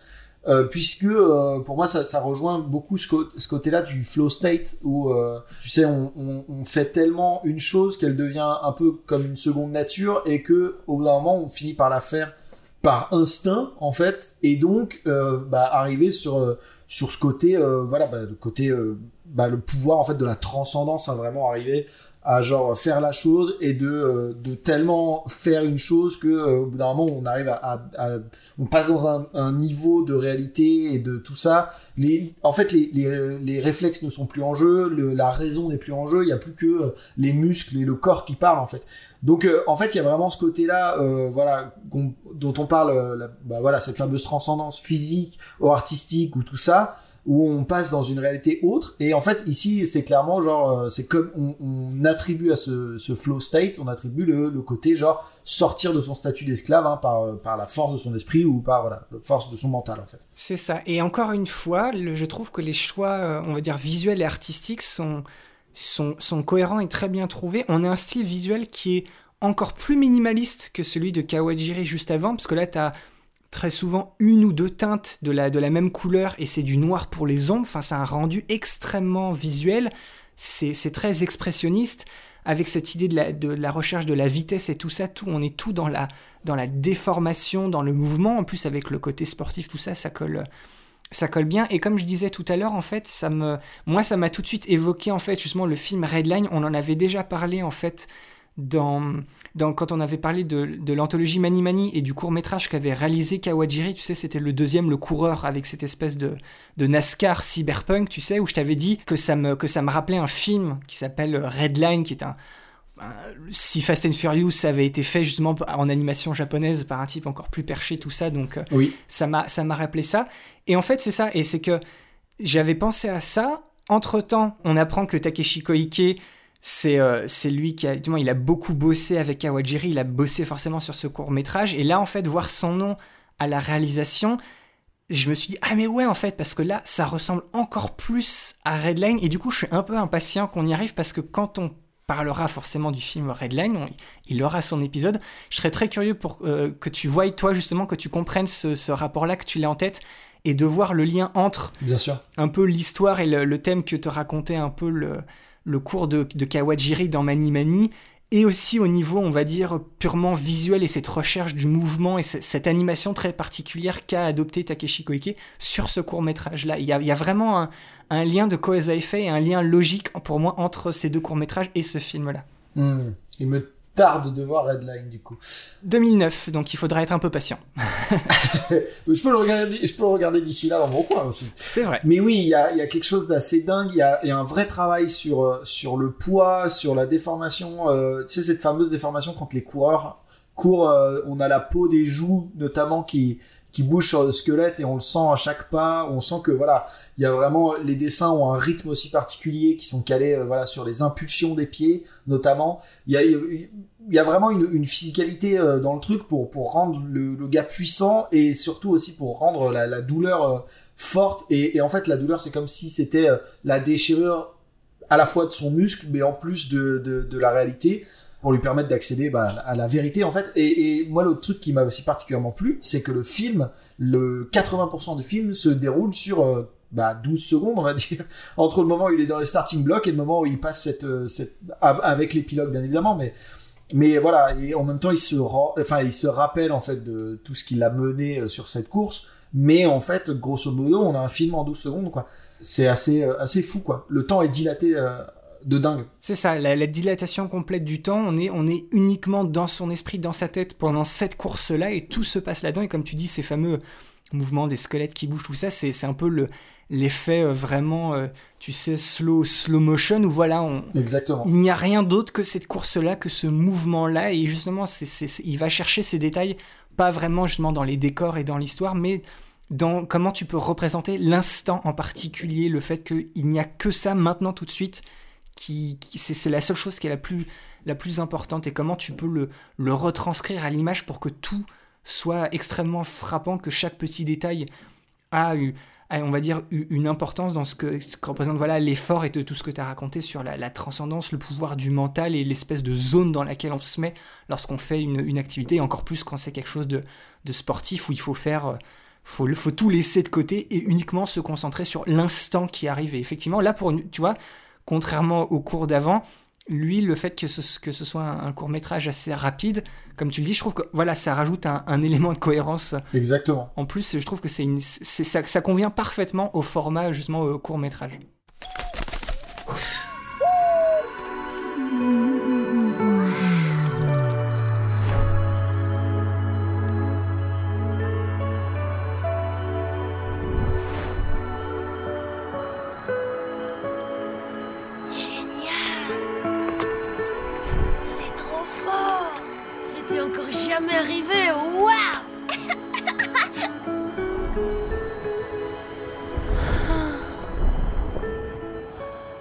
Ben, si tu as tout dit, Julien, je te laisse faire le prochain alors. Et oui, le prochain que il me semble tu aurais euh, adoré faire le résumé, mais c'est moi qui le prends.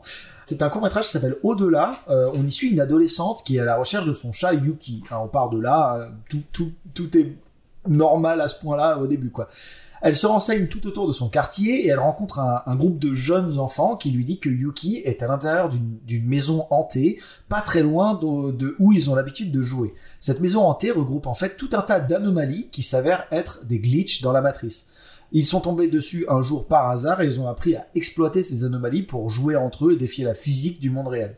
Pendant ce temps-là, Yoko cherche Yuki dans tout le bâtiment et finit par rencontrer elle-même des anomalies. Elle traverse une zone où des ampoules cassées scintillent brièvement. Elle entre dans une scène où la pluie tombe d'un ciel ensoleillé et descend un couloir où une rafale de vent silencieuse apparaît et disparaît. Elle trouve finalement Yuki à l'extérieur sur un trottoir en béton où elle voit des ombres qui bougent de manière autonome. Yoko rejoint ensuite les enfants dans une cour où elle voit une plume de colombe tourner rapidement dans les airs et fait l'expérience de l'apesanteur alors qu'elle tombe au sol lentement et en toute sécurité. Yoko et les garçons commencent à utiliser la force de gravité zéro pour flotter, sauter et faire des cascades dans les airs et ratterrir sans s'écraser au sol. Malgré l'étrangeté inhérente au lieu, le groupe n'est absolument pas dérangé tant il s'amuse avec cette mystérieuse anomalie. Pendant tout ça, on voit plein de petites séquences qui montrent que les agents de la matrice sont conscients de ces glitches et un camion se dirige vers le site pour probablement résoudre le problème. Ils arrivent juste au moment où les enfants ont des problèmes avec plein de rats, et du coup, c'est une équipe d'exterminateurs de rongeurs, dirigée par un agent, hein, n'oublions pas, qui émerge du camion. Dans le, dans le bâtiment, quand Yoko retrouve son chat Yuki, elle voit une anomalie où elle ouvre une porte qui mène à un vide sombre sans fin avant d'être retrouvée par les exterminateurs. L'équipe évacue tout le monde du bâtiment et l'histoire se termine quand Yoko revient au même endroit le lendemain et elle voit que le site a été transformé en un parking tout à fait banal. Elle voit le groupe de garçons qui essayent sans succès de recréer les événements bizarres de la veille et qui partent finalement à la recherche de quelque chose d'autre à faire. Le, court métrage dure 13 minutes 3, c'est un super court métrage donc on est assez content qu'il fasse cette durée là. Au scénario et à la réalisation on a Koji Morimoto, c'est un autre nom qui est déjà apparu dans notre podcast, ce qui montre vraiment hein, que le projet Animatrix a su s'entourer des meilleurs. Euh, Koji Morimoto, ça a été un animateur clé sur Kiki la petite sorcière, L'épée de Kamui et l'omnibus Mani Mani. Il a aussi été assistant directeur de l'animation sur Akira et aussi il a réalisé un court métrage dans les anthologies Robot Carnival et Memories. C'est à lui hein, qu'on doit le fantastique Magnetic Rose. Oui, voilà, Koji Morimoto, c'est un habitué de ces projets-là et c'est aussi l'un des trois cofondateurs du studio 4 degrés Celsius, ce qui explique aussi sa présence sur le projet. Et là, Julien, je vais, je vais pas faire de suspense euh, quoi que ce soit. C'est mon cours préféré. en fait, pour une, pour une raison qui est, qui, est un peu, qui est un peu bête, mais c'est que Matrix, tu sais, c'est cet univers euh, cyberpunk, un peu rock, action, euh, sombre, tout ça. Mhm. Et là, on a un cours où c'est tout l'inverse. C'est une, c'est une parenthèse légère, onirique, très lumineuse, et quand même un peu, un peu bizarre. Et je, et je sais pas, moi, tout dans ce court métrage c'est c'est celui qui m'a. Je, je l'ai encore en, en tête, c'est celui que j'ai envie de revoir. Je, je sais pas, c'est c'est un peu difficile de, de mettre des mots dessus, mais j'ai adoré ce court métrage. Il est lumineux, c'est le, c'est quasiment le seul lumineux déjà. Oui, c'est ça, c'est- c'est- je sais pas, cette, cette, euh, la manière dont il commence, tu sais, ces, ces espèces de plans dans la ville, dans le quotidien, où, tu sais, t'as ces fameux jours ensoleillés au Japon, t'as la chaleur, t'as le bruit des, cigales, enfin, c'est un truc très, très, euh, très, je sais pas, justement, euh, slice of life de- d'autres films japonais que nous, on a déjà vus ou qu'on verra par la suite, enfin, je sais pas, il y avait quelque chose de très familier, de très chaleureux, de très zen, et cette idée de parler de la Matrix, mais d'évoquer plutôt sa veine poétique avec ses idées de, de, de glitch et de, de choses très, po ouais, très poétiques. La, la- la pluie qui tombe et quand tu lèves la tête, il Mm. y, a, y a rien, il y a justement le, le soleil. Enfin, je, je sais pas. En plus, euh, euh, il y a une. Il y a, y a un effet, enfin je sais pas comment l'écrire, mais t'as as beaucoup de plans où c'est un effet un peu à la, à la première personne ou un peu caméra à l'épaule, Oui, c'est qui sont incroyablement faits. mais qui a un rendu de dingo. Je, je sais pas, j'ai adoré ce truc-là. J'ai failli sélectionner euh, un des plans comme ça pour mon C'est quoi ton plan Oui, honnêtement, moi, je, je vais te dire, je- pour, pour pas trop grignoter sur mon c'est quoi ton plan, je voulais en prendre un plan de ce, de ce, de ce court métrage-là, mais en fait, j'arrivais pas à choisir et à expliquer vraiment pourquoi en particulier cette image-là. Si, j'a- si j'avais pu, j'aurais pris le, le, plan, le plan en entier. C'est vraiment en fait un cours qui est très sensoriel. Il, il te demande pas forcément de réfléchir à quelque chose. Il veut te faire ressentir les, les images. C'est vraiment ça, je trouve Mm. avec ce cours qui est, qui est vraiment bien. C'est tout le, le passage, la scène avec la plume, la musique qui débarque, les choix de cadre, Oui. pareil, l'ambiance, enfin, waouh quoi. Je, je suis dans tous mes états, mais là, ce, ce court, ce court métrage en particulier, il est vraiment, il est vraiment génial. Et, et la- l'animation pure et dure, je trouve que l'animation est d'une qualité folle et qu'elle et, et je trouve ça très bien en fait euh, qu'elle soit d'une qualité folle puisque elle est c'est c'est aussi euh, il fallait qu'elle qu'elle ait ce niveau là pour nous vendre euh, bah, ces passages euh, en gravité zéro parce que c'est quand même compliqué en fait à, à transmettre. Il y a quasiment aucun son. Il n'y a pas d'effet sonore pour nous montrer qu'il y a une gravité zéro et tout. Elle tombe juste lentement. Et les autres qui la regardent comme ça en se disant ouais ou elle elle, elle, elle manipule encore mieux le truc quoi. C'est c'est vraiment en fait c'est voilà il y a vraiment c'est un tout qui est euh, extrêmement qualitative qu'on soit euh, voilà de l'idée. En fait moi le parti pris est peut-être euh, pour moi le point le plus fort de ce de ce film. Je veux dire par rapport à Matrix essayer de dire ok c'est Matrix ça parce que c'est définitivement Matrix en fait mais c'est juste un pan auquel on n'aurait jamais pensé et c'est du génie d'avoir pensé à ce côté-là c'est-à-dire et qu'est-ce qui se passerait si voilà enfin les, les, machines avaient mal fait leur travail de réalité virtuelle et avaient laissé un glitch à un endroit comment euh, bah voilà les, les, les, les- ces intelligences humaines euh, bah, réagiraient à la chose en fait. Et en fait j'ai trouvé ça incroyable puisqu'en fait de l'autre côté ça, ça rend les agents et voilà cette ce côté organisation et agence euh, incroyable bah, ça la rend encore plus machiavélique parce qu'elle empêche littéralement des enfants de se marrer en fait parce qu'au final ils font font pas autre chose. C'est juste des enfants qui, se marrent et nous on a envie de se marrer avec eux. Et en fait on voit juste les, agents comme les mecs qui euh, sont rabat-joie à fond et qui en fait euh, veulent qu'on vive dans un monde qui, euh, qui a rien d'extraordinaire en fait alors que là on avait de l'extraordinaire Et en plus, ils utilisent un camion en, en- en 3D cel shading absolument dégueulasse, qui est peut-être le seul point. Oui. alors ça c'est peut-être le problème c'est peut-être le problème de ce court métrage effectivement Le, le seul truc qui, moi, m'a fait tiquer, c'est que je te dis, toutes ces scènes-là, je regardais ça, je disais, waouh, que de bonnes idées sur des bonnes idées, c'est poétique, c'est tout bête. Et puis à chaque fois, voilà, t'as ce cut à- avec ce, ce camion rouge en 3D, avec ce bruit, je disais, oh non, mais les gars, vous auriez pu faire un petit effort. Et en même temps, c'est comme tu dis, c'est un peu l'incrustation de, de, ce, de ce côté un peu machiavélique de toute cette. Clairement. Ce côté des machines qui veut justement s'intégrer dans ce court métrage, qui veut parler justement du côté bah, gentil, poétique et, et ouais, sympathique que peut être la matrice justement dans ces moments-là où oui, certes, c'est des glitches, mais ça pose pas vraiment problème. Et justement, ça, ça amène à la, à la découverte et à cette sensation un peu ouais, de, de, de, de, avoir tout simplement devant toi des choses que tu, que tu ne comprends pas et t'essayes même pas de les comprendre, c'est juste que tu les acceptes et, et ouais, et tu t'amuses avec et t'es dans cette un peu dans cette dans cette zone où tu dis ouais vas-y je, je m'amuse j'essaye pas de j'essaye pas de comprendre vraiment vraiment purement du, du ressenti en fait Exactement. Et euh, petit instant théorie, euh, d'après toi, parce que moi il y a un truc qui, me- enfin j'ai peut-être mal vu, mais quand elle ouvre cette porte qui est toute vide là, toute euh, noire, euh, voilà, sur la droite, on voit une petite porte. Je sais pas si tu vois, enfin ce que c'était, mais il y avait, enfin il y a encore un petit bout de porte qui est une autre porte qui est encore un peu dans la lumière. Et je me, je me suis dit, est-ce que c'est pas euh, déjà une euh, le côté genre tu sais ce, ce grand couloir qu'on voit avec toutes les portes avec le maître des clés Ah. dans le deuxième et troisième Matrix? Je me dis est-ce qu'il n'y a pas de ça? Un truc qui permettrait en fait de voyager et en fait elle a pas une porte qui voilà qui serait le bout en fait du tunnel euh, qui serait une anomalie quoi je sais pas du tout Et effectivement, j'avais, il y avait un petit détail, mais j'ai pas, j'avais pas ré- réussi vraiment à cerner ce que c'était, mais peut-être que oui. c'est un peu comme ça que je l'ai vu. Plus que, que- qu'une zone qui est derrière, en fait, c'est juste le vide. C'est peut-être la, la manière d'accéder à une espèce de, de raccourci, effectivement, dans la, dans la matrice. Peu- Pourquoi pas, pourquoi pas. Tu veux que je te dise, Dinah J'ai toujours pensé qu'être détective privé, c'était cool. Comme Sam Spade ou Philippe Marlowe, tu vois. Mais en fait, c'est pas vraiment cool. Et pour couronner le tout, mon frigo et mon compte en banque sont vides.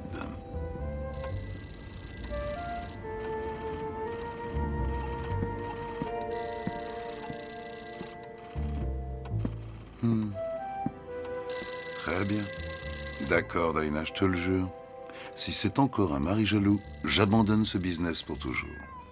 On peut, je pense, enchaîner sur le, suivant, euh, le suivant qui est un, film. Encore une fois, on parlait de, que ça allait dans tous les sens au niveau euh, formel. Le, huitième en est un bon exemple, Boris. Oui, c'est le court métrage qui s'appelle Histoire d'un détective.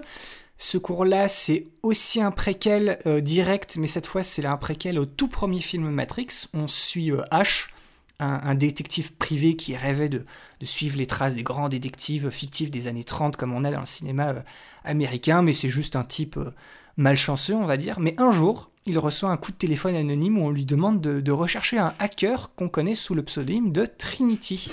Ash, il commence du coup à chercher Trinity. Il apprend que trois autres détectives ont échoué dans cette même quête avant lui. Il y en a un qui s'est suicidé, il y en a un qui a disparu et il y a le dernier qui est complètement devenu fou. Mais Ash, il va quand même réussir à trouver Trinity après avoir déduit qu'il devait en fait communiquer en utilisant des phrases, des allusions et des faits tirés du livre Alice au pays des merveilles de Lewis Carroll. Trinity lui propose euh, après ça une, rencontre et il la retrouve dans, un train tout simplement. Au moment de leur rencontre justement, Trinity, ça aussi petit lien avec le premier film Matrix, elle lui enlève un, bug, tu sais, un, insecte on va dire de la, de la matrice qu'il avait dans son œil que des agents avaient planté euh, dans H plutôt lors d'un examen de la vue que, que H était persuadé qu'en fait c'était un rêve, mais en fait non, on lui a vraiment collé quelque chose de, dans l'œil. Et justement, à ce moment-là, il y a trois agents qui apparaissent et qui tentent d'appréhender euh, Trinity. C'est là où, en fait, on comprend que euh, Ash, il s'était fait euh, engager justement par des agents. Donc, malheureusement, il s'était fait, fait avoir. Et il y a un moment, il y a même un agent qui essaie de prendre le contrôle du corps de Ash. Et malheureusement, ça force Trinity à lui tirer dessus pour pas que justement l'agent apparaisse. Ash, il est blessé, il est mourant. lui et Trinity se font leurs adieux. Trinity, elle s'échappe et elle lui explique justement que c'est bête parce qu'il aurait pu supporter et accepter la vérité. Tu vois, le, courant était bien passé, ça aurait pu être quelqu'un qu'elle aurait pu libérer de la matrice. Les agents entrent. Euh, entre-temps, bah, Trinity, elle, a sauté, elle a sauté du train, elle n'est plus là. Euh, Ash, il est sur un fauteuil, il pointe son arme, son flingue sur les agents, en regardant euh, justement de l'autre côté, on va dire, sa, cigarette qui veut s'allumer. dans cette situation, du coup, il n'y a aucune issue, sait qu'il va mourir. Même les agents, ils, ne ripostent pas, ils lui tirent pas dessus, ils savent que le type va clamser dans deux secondes. Il s'allume cette clope et il dit une phrase, l'affaire qui met un point final à toutes les autres, tu sais, en mode grande réplique des, films noirs classiques, ça on va en reparler. Et justement, la, flamme de son briquet euh, s'éteint, et pareil, le court métrage s'éteint aussi. C'est un, cours qui fait 9 minutes 51, et c'est aussi un cours qui a été euh, réalisé par Shinichiro Watanabe, sauf que cette fois, c'est lui aussi qui a été au niveau du scénario. Oui, il faut savoir quand même que ce, court métrage, il a été conçu pour être un préquel direct du premier film euh, Matrix.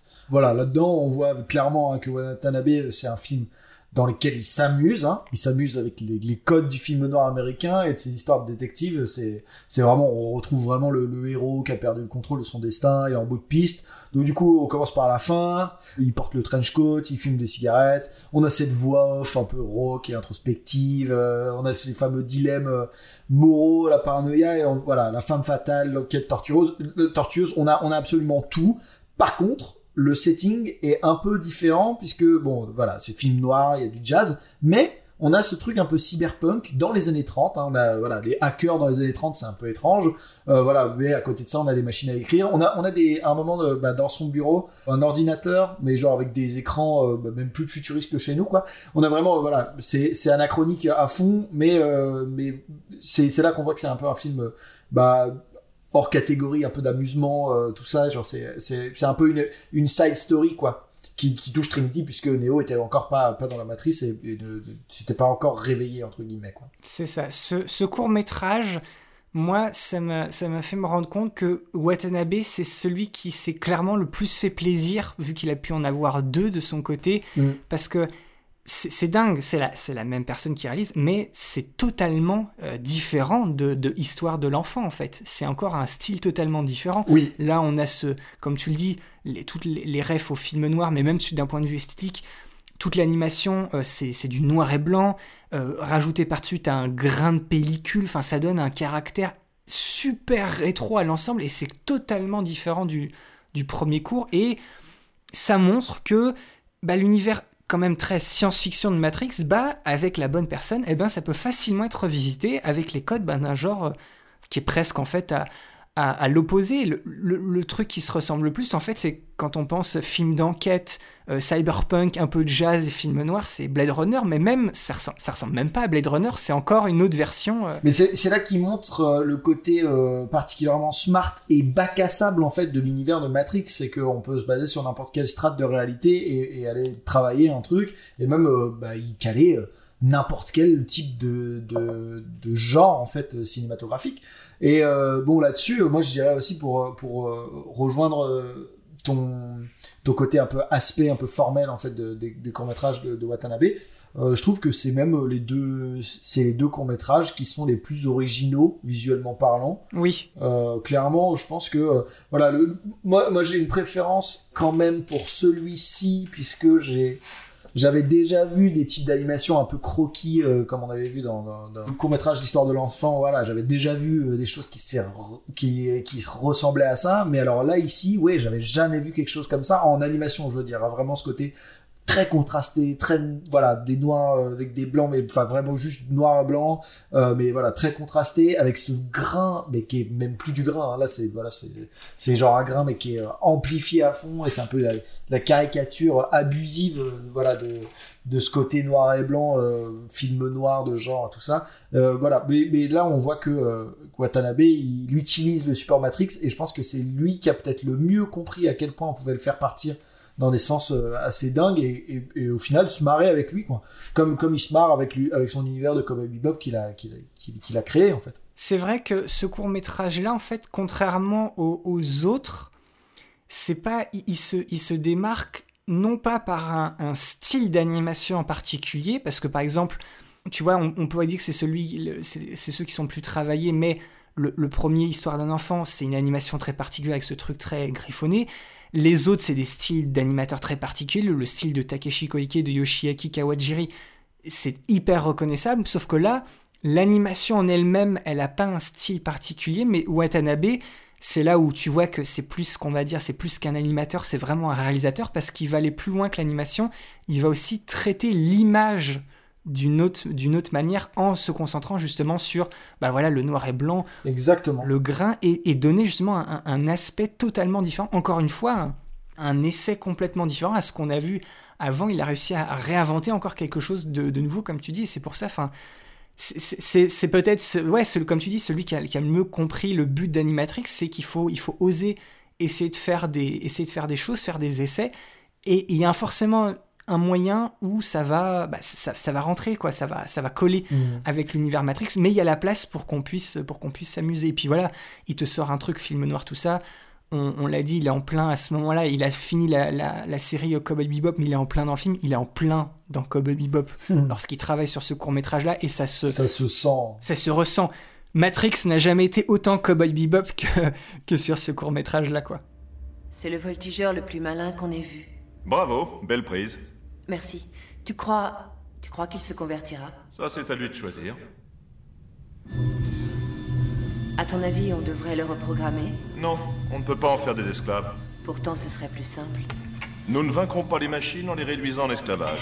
Mieux vaut qu'ils nous rejoignent de leur propre initiative. Il faut leur faire croire que la bonne alternative est celle qui nous arrange. Bon, d'accord.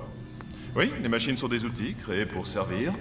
C'est leur destinée. Être esclave C'est pourquoi nous pouvons leur montrer un monde meilleur, les convertir. Mais ce monde que nous leur montrons n'est pas réel. Aucune importance. Oui, mais je crains qu'ils comprennent que nous avons tout imaginé dans nos têtes. Ils ne voient pas la différence. Pour une intelligence artificielle, toute réalité est virtuelle.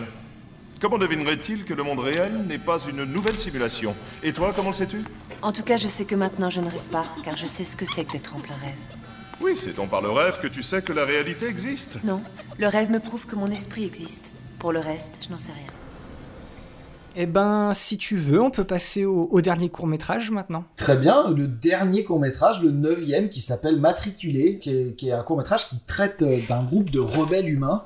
Voilà, parce que là, on en est vraiment plus, plus au stade de, de, de, combat. On n'a plus que des petits rebelles qui euh, attirent à la surface des machines hostiles dans leur laboratoire afin de les capturer et de les insérer dans une matrice de leur propre conception. Dans cette matrice, les humains tentent d'enseigner aux machines capturées certains traits positifs de l'humanité, comme la compassion et l'empathie, et le but ultime de ce projet est d'aider les machines intelligentes à développer leur libre arbitre afin de surmonter leur programmation originale de Search and Destroy plutôt que de les reprogrammer par la force. L'espoir des rebelles est qu'une fois convertie de son plein gré, une machine éclairée entre guillemets aidera Sion dans sa lutte contre le totalitarisme des machines qui dominent actuellement la Terre. Ce court métrage commence avec Alexa, une femme humaine en train de regarder la mer, guettant les machines entrantes, où elle voit deux voltigeurs, l'une des machines les plus intelligentes hein, du, du, lot des machines, approcher. Elle les conduit dans le laboratoire où un voltigeur est tué par un robot reprogrammé, mais le deuxième voltigeur tue le robot avant qu'Alexa ne l'électrocute. Les rebelles insèrent le voltigeur dans leur matrice et lui font vivre des moments de mystère, d'horreur, d'émerveillement et d'excitation, qui le laissent croire qu'il peut avoir un lien émotionnel avec Alexa. À ce moment-là, le laboratoire est attaqué par des renforts de sentinelles, les rebelles se déconnectent de leur matrice pour défendre leur quartier général avec l'aide d'autres machines capturées. Alexa débranche le voltigeur qui est maintenant devenu un allié et qui la sauve d'une autre machine. Les rebelles et les machines attaquantes sont tous tués ou détruits à l'exception du voltigeur. Il branche l'Alexa mourante et lui-même dans la matrice des rebelles, mais quand Alexa se rend compte qu'elle est piégée à l'intérieur de la matrice avec le voltigeur, elle est horrifiée de son avatar, elle hurle et elle se dissout. Le voltigeur sort donc de la matrice des rebelles pour voir une Alexa morte devant lui dans le monde réel. Le court métrage se termine avec le runner converti, debout à l'extérieur, regardant la mer, le même plan utilisé lors de l'intro avec Alexa. C'est un court-métrage qui dure 16 minutes. Au scénario à la réalisation, on a Peter Chung, qui est un animateur et réalisateur américain d'origine sud-coréenne. Il a étudié l'animation de personnages et l'animation expérimentale à l'Institut des Arts de Californie, la Call Arts, une des écoles les plus reconnues dans le monde des arts visuels, qui a été en partie développée par Walt Disney dans les années 60. Il a beau avoir commencé sa carrière à la fin des années 80 et au début des années 90 sur les séries TV Transformers et les Razmoket, il est surtout connu pour être le, créateur d'Eon Flux, la- une série animée de science-fiction dystopique à l'univers expressionniste et aux thématiques très riches qui a donné naissance dans les années 90 à tout un univers composé de comics, jeux vidéo et même un, un film live action de 2005. Son style d'animation est très particulier et reconnaissable, mais il a souvent cité parmi de nombreuses influences deux des réalisateurs qui ont travaillé sur Animatrix, Yoshiaki Kawajiri et Koji Morimoto. Et voilà, et du coup, ça et, tout son travail sur la série Aeon Flux ont fait de sa présence sur ce projet bah, une évidence pour les Wachowski. Et là, euh, ce dernier court-métrage, tu vois, on commence avec quelque de la 3D photoréaliste un, un peu bizarre qui a vieilli, et on termine sur de tous les courts-métrages quelque chose d'extrêmement étrange. De, de- Enfin, j'ai pas tout compris. Je vais être tout à fait honnête, j'ai pas tout compris. ce qui- Enfin, j'ai compris la, la trame principale, mais ce qui fait le cœur de ce court métrage, ce qui se passe en fait dans la, dans la matrice des rebelles, la matrice des humains, je t'avoue que je n'ai pas tout compris. oui, oui, euh, oui, bah on est vraiment sur euh, sur un énorme trip euh, visuel et sonore, hein, clairement, qui qui bon qui peut rappeler Jodorowsky, mais qui rappelle aussi, bon pas pour faire une petite boucle. Euh, moi, c'est là où j'ai trouvé ça un peu smart, c'est que ça rappelle aussi les, les phases d'intro et d'outro du deuxième court métrage, hein, deuxième et troisième du coup, la seconde Renaissance, où on a vraiment euh, voilà cette espèce d'entrée dans une espèce de, de matrice hyper lumineuse. euh, voilà, on rentre dans en fait. euh, Ah oui, les archives de Sion. voilà, les archives de Sion. Et en fait, on a vraiment cette idée hyper lumineuse. Et en fait, on a l'impression que ils ont fait de leur matrice à eux une espèce de hub euh, bah, bourré au LSD, en fait, finalement, pour essayer de sortir de ce monde euh, hyper terne. Et, je trouve ça, bah voilà, cette idée de l'antimatrice, en fait, est, genre captivante, puisque, en fait, ils ont. Je trouve que le, le fait d'avoir créé un univers hyper coloré pour fuir le monde et tout, bah, euh, bah déjà hyper intégré, enfin hyper réaliste en fait, et, euh, et, ben, superbe en fait. Ça fait genre vraiment euh, un contre-pied total visuel avec euh, ce qu'on a l'habitude de voir de Matrix. C'est ça, et, c'est, et encore une fois, c'est un autre style d'animation et, visu, et visuellement, c'est totalement différent des huit courts-métrages qu'on a vus avant. C'est, c'est super expérimental, c'est hallucinatoire. Comme, comme tu l'as dit, c'est un trip au LSD, et du coup, le fait que tu aies fait le, le petit lien avec Jodorowsky, c'est ça, c'est un peu la, La montagne sacrée, oui, si, c'est ça. Exactement. Voilà, c'est extrêmement étrange. Et mais tu vois, ce qui est bizarre, c'est que de tous les cours, moi, c'est celui qui, sur le moment, c'est celui qui m'apparaissait le moins, on va dire, Matrix. Mhm. Alors qu'en fait, c'est peut-être lui qui a l'idée la plus Matrix Exactement. de tous les courts-métrages, cette idée de les robots, effectivement, les machines ont leur, ont leur matrice, enferment les humains dedans. Qu'est-ce qui se passerait si les humains créaient leur propre matrice pour mettre les robots dedans? C'est Cette inversion, c'est un truc, effectivement, on y- c'est c'est une, pure, c'est une pure idée. C'est une pure idée, et voilà. J'ai trouvé, j'ai trouvé ce court métrage, ben voilà, particulièrement génial et aussi, alors au-delà, au-delà de l'aspect euh, formel où il y a une trop grosse utilisation de la 3D, je pense qu'on sera tous les deux d'accord que c'est vraiment le film qui fait une trop grosse utilisation de la 3D. Bah, tu veux que, tu veux que je te dise? Ouais. Il y a une trop grosse utilisation de la 3D, mais si l'intégralité du court-métrage avait utilisé la 3D qui a, on va dire, au cœur, dans la matrice, on va dire, des, des rebelles, à la limite, ça, ça m'irait. C'est juste que c'est coincé entre deux euh, séquences qui sont animées en, en 2D, justement avec le style très particulier euh, de Peter Chung. Mais pour moi, la séquence est assez longue et assez importante pour que ça m'ait pas posé problème. C'est vraiment, tu as une séparation visuelle pure et dure, donc, et, et c'est tellement, c'est tellement abstrait, c'est tellement euh, expérimental que tu vois, moi ça allait. Mais c'était la 3D, mais c'est que c'est tellement poussé puissance 1000. Clairement. Le les, les potards ont tellement été mis à fond, c'est tellement coloré que tu vois, moi ça. Ça, ça allait. Surtout en plus, enfin, je, je me suis, je me suis, je m'en suis douté quand j'ai vu que le, le- le passage où ils entrent dans la, dans la matrice, ils, ils font presque un copier-coller, tu sais, de, de la séquence du 2001 de Kubrick, du voyage au-delà de l'espace et du temps, là, les, avec les flashs de lumière qui courent sur les côtés. J'ai dit, à mon avis, on s'embarque dans quelque chose qui va être extrêmement bizarre. Donc j'étais dedans, j'étais dedans. Mais le fait que ce soit un peu en, sandwich, enfin, c'est le- assez, euh, le, contraste, est, on va dire, est extrêmement fort. Mais euh, moi, le, truc qui m'a beaucoup euh, plu dans le parti pris, en fait, même, bah, qui est du coup esthétique et en fait narratif, c'est c'est qu'on est finalement sur le court métrage qui est le plus optimiste par rapport à des personnages qui connaissent la vérité, en fait. C'est vrai. On, on a des personnages qui connaissent la vérité, qui ont fait le deuil, qui vivent à la surface. C'est-à-dire que eux ne sont pas à Sion, c'est vraiment des gens qui ont établi une base à la surface qui d'ailleurs a des baies vitrées, hein, parce que voilà, c'est-à-dire pour apprécier la vue euh, de, de, de la désolation ultime, euh, mettons des baies vitrées, quoi. Ils sont au bord de l'océan, c'est rare ça, l'océan dans Matrix. Exactement, il y, a il y, a un setup qui est complètement différent, et, et surtout le, le point de vue, enfin en fait la philosophie des gars, des, des rebelles et tout ça, du petit groupe, bah, est profondément euh, optimiste et profondément empathique envers les robots qui les déciment depuis euh, des années et des années, propose une solution et propose un avenir, parce que c'est vrai que Matrix, bah, c'est un scénario, un univers qui a pas d'avenir en fait. Et là, c'est vraiment la, je crois, hein, si je de me rappeler de tous les courts métrages, oui, c'est peut-être la, le seul court métrage qui, euh, qui, qui fait une, qui propose une percée vers la suite et vers un, vers un potentiel futur et qui est un futur profondément euh, optimiste puisque en fait il propose encore une fois de rééduquer les robots à ce qu'on les avait ce qu'on leur a jamais donné c'est-à-dire de l'empathie tout ce qui fait euh, que l'humain est euh, bah, très enfin unique et, et, beau en fait. C'est vrai. En fait c'est ça qui est peut-être bizarre avec ce court métrage c'est que le projet Animatrix était construit, comme on l'a dit au tout début, tous ces courts-métrages, techniquement, à part certains, il y, en a certains qui se passent juste avant le premier film,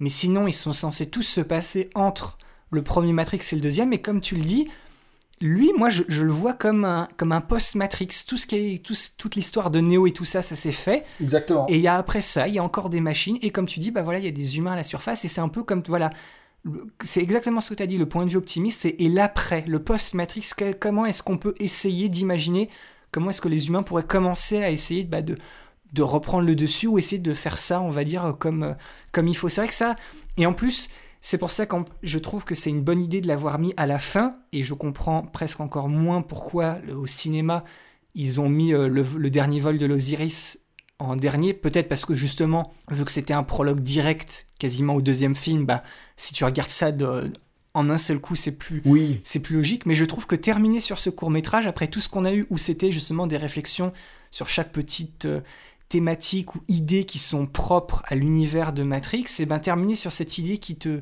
qui te demande d'aller voir un tout petit peu plus loin, d'aller voir le, le, après, je, je trouve que c'est malin d'avoir fait ça. C'est un très bel épilogue en fait. Un très bel épilogue, et puis oui, une, une petite consommation de, de, LSD. En plus, ils sont, ils sont tous en, en, en cercle, en, en, mode, tu sais, en, pose, en pose yoga, ils rentrent dans ce monde où très coloré. Enfin, oui, c'est. La, la, matrice n'a jamais été aussi hippie, n'a jamais été moins cyberpunk que, que ce qu'elle a été dans ce court-métrage-là. Terminer cette œuvre Matrix sur, euh, sur cette effusion de couleurs, c'était quand même un parti pris qui était quand même très, très euh, fort, quoi. C'est ça. C'est encore un cours où il faut plus essayer d'être une, une espèce d'éponge à sensations pour essayer de, bah, de de choper les, les, bribes de vérité sur ce qu'est l'âme humaine, la conscience collective, euh, je sais pas, les, les émotions qui, le, qui, nous relient, plutôt que d'essayer de, de, vraiment comprendre ce qui se passe techniquement à l'écran, parce que... C'est ça, ça peut... et puis c'est plus vraiment important d'essayer de comprendre à ce moment-là. Je pense que ça n'a pas été réfléchi pour ça, ils se sont dit, on va, voilà, on va aller dans l'abstrait, la, dans et puis... Ouais.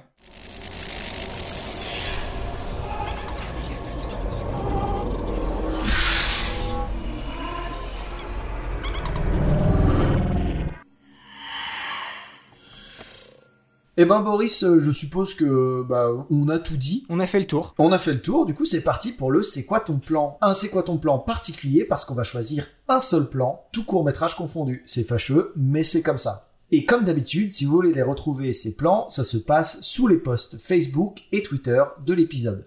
Alors Boris, on va commencer par toi. C'est quoi ton plan? Alors, l'anthologie, de manière générale, elle regorge de plans qui, purement d'un point de vue esthétique, sont vraiment magnifiques. Je l'ai dit, J'aurais bien aimé trouver un plan dans le court métrage au-delà pour pouvoir reparler de ce court métrage là, parce qu'il y avait vraiment de très belles images. Le, cours de Yoshiaki Kawajiri, euh, programme, euh, il y a certains plans, enfin esthétiquement au niveau de la composition, enfin c'est parfait, enfin c'est vraiment mon, kiff. Mais pour ce c'est quoi ton plan, en fait j'ai choisi un plan qui est très court, presque même un, insert. Il se trouve à, à 1 minute 56 dans le cours Histoire de l'enfant. Et en fait, c'est un, un gros plan où on voit sur la droite de l'image une moitié du visage de, de Karl dans sa main avec, tu sais, l'œil pile entre ses doigts. Et le reste de l'image, on, on, distingue à peine sa chambre qui est plongée dans le noir. Et là aussi, déjà, la composition est très intéressante. On coupe vraiment cette image en deux. Ça sépare complètement Karl de son environnement, ce qui fait bien évidemment écho à, son mal-être et à toute la discussion que soulève cet épisode-là. Mais ce qui m'a surtout attiré avec ce plan, c'est c'est un petit détail qu'on peut facilement rater vu que l'image elle passe très vite. Mais moi, quand il y a eu cette séquence, je sais pas, ce plan-là, il, il m'est resté dans la rétine. Et justement, c'est que tu as, dans, si tu regardes bien dans son œil, tu as une espèce de, de mise en abîme de, de l'écran, de son écran d'ordinateur dans l'œil. Tout à fait. Et en fait, ça fait à la fois le lien avec bah, les strates multiples de la réalité dans l'univers Matrix, donc ça forcément, on est en plein dedans, mais aussi on pourrait y voir d'une certaine manière un, un, lien avec une idée plus généraliste qui, je pense, n'était pas volontaire, mais que je trouve qui fonctionne quand même bien, c'est que cette image, elle peut un peu illustrer les, les différentes manières que les artistes d'Animatrix ont justement perçu l'univers de la saga des Wachowski. Ah, intéressant. Ça illustre leur regard personnel vis-à-vis de ces idées-là et justement les visions qui en ont découlé. C'est un peu pour moi le, le plan Animatrix, tu vois. Même qui est, ouais, voilà, qui définit, qui est un peu la carte de visite de ce que pourrait être Animatrix, quoi. C'est ça, le, les, les, différents regards, les différentes strates, les différentes manières de voir une, une réalité, la réalité de la saga Matrix, mais comment des personnes ont pu voir une version différente de cette réalité-là et de, et de jouer avec. Enfin, moi, ça m'a, ça m'a évoqué ça. Donc, je suis sûr que ça n'a pas été fait. Ce plan-là n'a pas été dessiné pour ça. Mais je trouvais que c'était un, plan, un plan sympathique et qui avait un sens, voilà, généraliste au niveau de l'anthologie en, en, elle-même. Parce que si j'avais voulu choisir un plan purement esthétique, comme je l'ai dit, ça aurait été euh, soit un plan de, du cours de Kawajiri, ou sinon j'aurais pris un, un plan. Euh, de la séquence peut-être de la, de la plume dans Au-delà. Tu sais, quand il y a cette espèce, à un moment, le ciel blanc qui apparaît sur le dessus de l'image oui. quand elle commence à un peu tomber au, au, ralenti. Il y a une espèce de plan large comme ça où l'environnement, on voit qu'il a été euh, mappé en 3D, tu sais, pour donner un peu de, bah, de profondeur. Ah oui. Euh, l'image est à cette espèce de dézoom où tu vois, bah, c'est pareil, ce, ce, moment super étiré dans le temps. Et là aussi, c'était un, un, moment qui était sympa, mais donc voilà, j'aurais pris ça. Mais, mais ce plan-là, avec cet œil, petit détail qui passe très vite, mais qui m'a qui m'a tellement accroché, je, je m'en suis souvenu et je me suis dit, tiens, il y a, y a peut-être matière à à creuser. Donc c'est pour ça que j'ai pris ce plan-là. Eh ben, il est, c'est un très bon choix, surtout pour l'explication là. Et toi, Julien, dis-moi, c'est quoi ton plan et est-ce que tu l'as tiré de ton court métrage préféré? Puisque moi, j'ai déjà, j'ai déjà divulgué que au-delà, c'était mon court métrage préféré, mais toi, tu ne l'as pas dit clairement. Donc, dis-moi, à la limite, dis-moi, c'est quoi ton court préféré et euh, parle-nous de du plan que tu as choisi. Ok, alors mon court métrage préféré, ça reste euh, quand même euh, le. Alors, je vais voir. Voilà, bah, le titre en français, c'est simplement Record du monde qui est un, un film qui m'a particulièrement plu, surtout pour sa thématique, mais aussi pour le traitement et tout ça. Et voilà, bah, de ce côté tiré du temps, on en a parlé quand on a parlé de, du court métrage. Au-delà de ça, mon, mon, plan provient du même court métrage ah. duquel tu as tiré ton, ton c'est quoi ton plan. euh, il provient de, euh, de l'histoire d'un enfant, euh, à peu près bah, vers le milieu, quand la course poursuite se démarre, enfin démarre en fait. Euh, donc voilà, euh, bon, histoire d'un enfant, c'est le moment où il se rend compte que le monde n'est pas réel et donc du coup, euh, les agents commencent à venir le chercher. Et en fait, il a ce fameux, comme dans le premier film avec avec Neo, où il a son ce fameux coup de téléphone et on lui dit, voilà, ils savent, maintenant il va falloir que tu te tu te barres, il va falloir que tu tu tu t'enfuis et tout ça. Et là, du coup, il a à peine le temps de se barrer par une fenêtre de sa de sa classe. Donc là, on a déjà une musique un peu électro qui démarre. Il va chercher son skate dans, dans, son, dans son casier. Et là, il part dans les couloirs de son école, euh, coursé par les agents Smith et les agents de sécurité de, du, du, du lycée. Et là, une, musique euh, hyper dynamique, des plans hyper dynamiques dessinés avec ce fameux côté euh, griffonné où ça va super vite et ça va dans tous les sens. Et moi, du coup, j'ai pris un plan où la caméra est calée en extrême gros plan juste derrière la roue arrière du skate et on, oh, bah, caméra embarquée derrière le skate dessous. Donc on voit la roue en gros plan et on voit, euh, bah voilà, il y a un effet de vitesse de fou. Et en fait, on voit clairement qu'il a genre fait très vite des des décors et qu'il a genre vraiment sali le décor dans la vitesse, enfin dans le sens de la de, de la vitesse en fait du du, du de là où va le personnage en fait et on voit vraiment en fait c'est avec du sale qui fait le truc. Donc en fait, on a vraiment l'impression qu'il a aussi, enfin, je pense que c'est même pas une impression, hein, il a aussi dessiné très rapidement. En fait, on a l'impression qu'il a dessiné aussi vite que euh, qu'on voit l'action ici. En fait, on a donc en fait c'est il y a une espèce de transcendance et on revient dans cette histoire de transcendance encore une fois, mais il y a une espèce de transcendance entre genre la manière dont il a fait la chose et ce qu'il a voulu raconter. Et je pense que ce truc-là fait que euh, y a bah, cette cohérence est ultime et qu'on ressent à la fois dans, dans une image fixe c'est-à-dire, bon, c'est quoi ton plan? Là, je vous défie euh, de pas ressentir déjà une impression de vitesse avec les déformations. Regardez juste le côté du skate, à quel point il est déformé, le truck qui est complètement, euh, qui part complètement sur le côté, son genou, euh, voilà, qui part euh, aussi, voilà, qui n'a plus, voilà, avoir un tibia comme ça, je vous le souhaite pas, quoi. Et, et on a vraiment déjà ce côté fisheye, vous voyez le mur là qui est déformé. Je vous défie de pas ressentir déjà une idée de mouvement. Alors imaginez-vous ça en train de bouger. Et toute la séquence est incroyable. Il y a un passage où il passe sur des cartons et aussi le son ici est très très bien retranscrit. Le passage où passe sur les cartons, on sent vraiment les cartons. Et puis voilà, bon, étant amateur de skate, ça fait plaisir de voir ça. Donc euh, voilà. Et puis il y a vraiment ce côté, euh, euh, ça parle à la jeunesse. c'est vrai qu'on n'a jamais eu vraiment beaucoup de personnages très jeunes dans, Matrix. Et ici, d'avoir un personnage jeune, il y a le côté rebelle de la jeunesse qui s'insurge contre le système en place, qui rejoint particulièrement bien en fait cette notion de de voilà bah, de, de, Matrix en fait. Et euh, au lier les deux bah il était temps et, et c'est fait maintenant en fait. C'est ça. Et ce choix confirme qu'effectivement tu tu as un penchant pour la vitesse entre ton cours préféré qui parle d'un type qui court et ce passage là euh, avec la course en skate on comprend effectivement j'avais pas fait le rapprochement on comprend qu'effectivement il y a, y a un truc avec toi et la vitesse ce qui encore une fois me donne énormément envie de te présenter le film Redline et même de te conseiller de le regarder peut-être avant qu'on en parle bien avant de ton côté parce que, à mon avis, il y, a moyen que, y a moyen que ça te cause. Le film Redline, il y a moyen que ça te cause. Incroyable. C'est parti, alors je pense que je vais le regarder dans pas longtemps.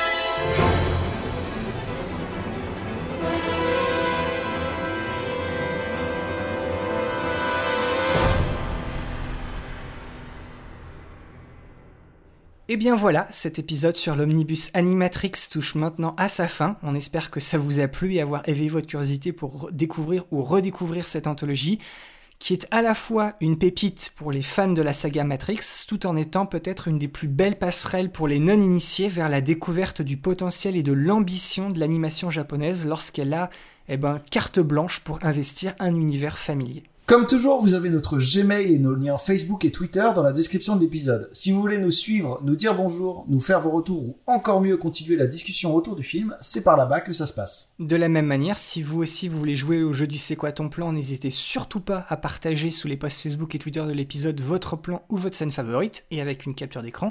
C'est encore mieux, on est toujours curieux avec Julien de voir ce qui vous marque dans les films qu'on vous propose avec notre émission. Et là en plus, Malheureusement, nos C'est quoi ton proviennent du même, euh, du même euh, court métrage, du même épisode, donc vous avez juste euh, une petite bribe des choix esthétiques qui ont été faits. Vous inquiétez pas, on, en postera plus des, plans et certaines images dans les jours qui suivront la, sortie de l'épisode sur nos réseaux, mais il y a moyen que vous trouviez le court métrage qui peut-être vous parlera, que ce soit sur un plan thématique ou sur un plan purement esthétique. Et puis on compte toujours sur vous pour partager l'émission autour de vous, que vous soyez des habitués ou que vous nous découvriez tout juste. Le bouche à oreille, une note et un petit commentaire sur votre app de podcast favorite ou encore le partage de nos liens PodCloud et Spotify, tout ça, ça nous aide beaucoup à faire découvrir notre émission. Un grand merci à vous d'avance, vous nous aidez énormément. Encore merci d'avoir tendu une oreille ou deux et on se retrouve dans deux semaines pour l'avant-dernier film de Satoshi Kon qui va mettre euh, eh ben, sa science du montage et de la mise en scène au service cette fois d'une histoire beaucoup plus terre à terre sous la forme d'une fable de Noël qui se veut un, un hymne à la tolérance, à la famille et à l'importance de ce qui nous relie les uns aux autres. On vous parlera de tout ça la prochaine fois dans notre épisode sur Tokyo Godfathers. À la prochaine donc, et ciao bye. Salut tout le monde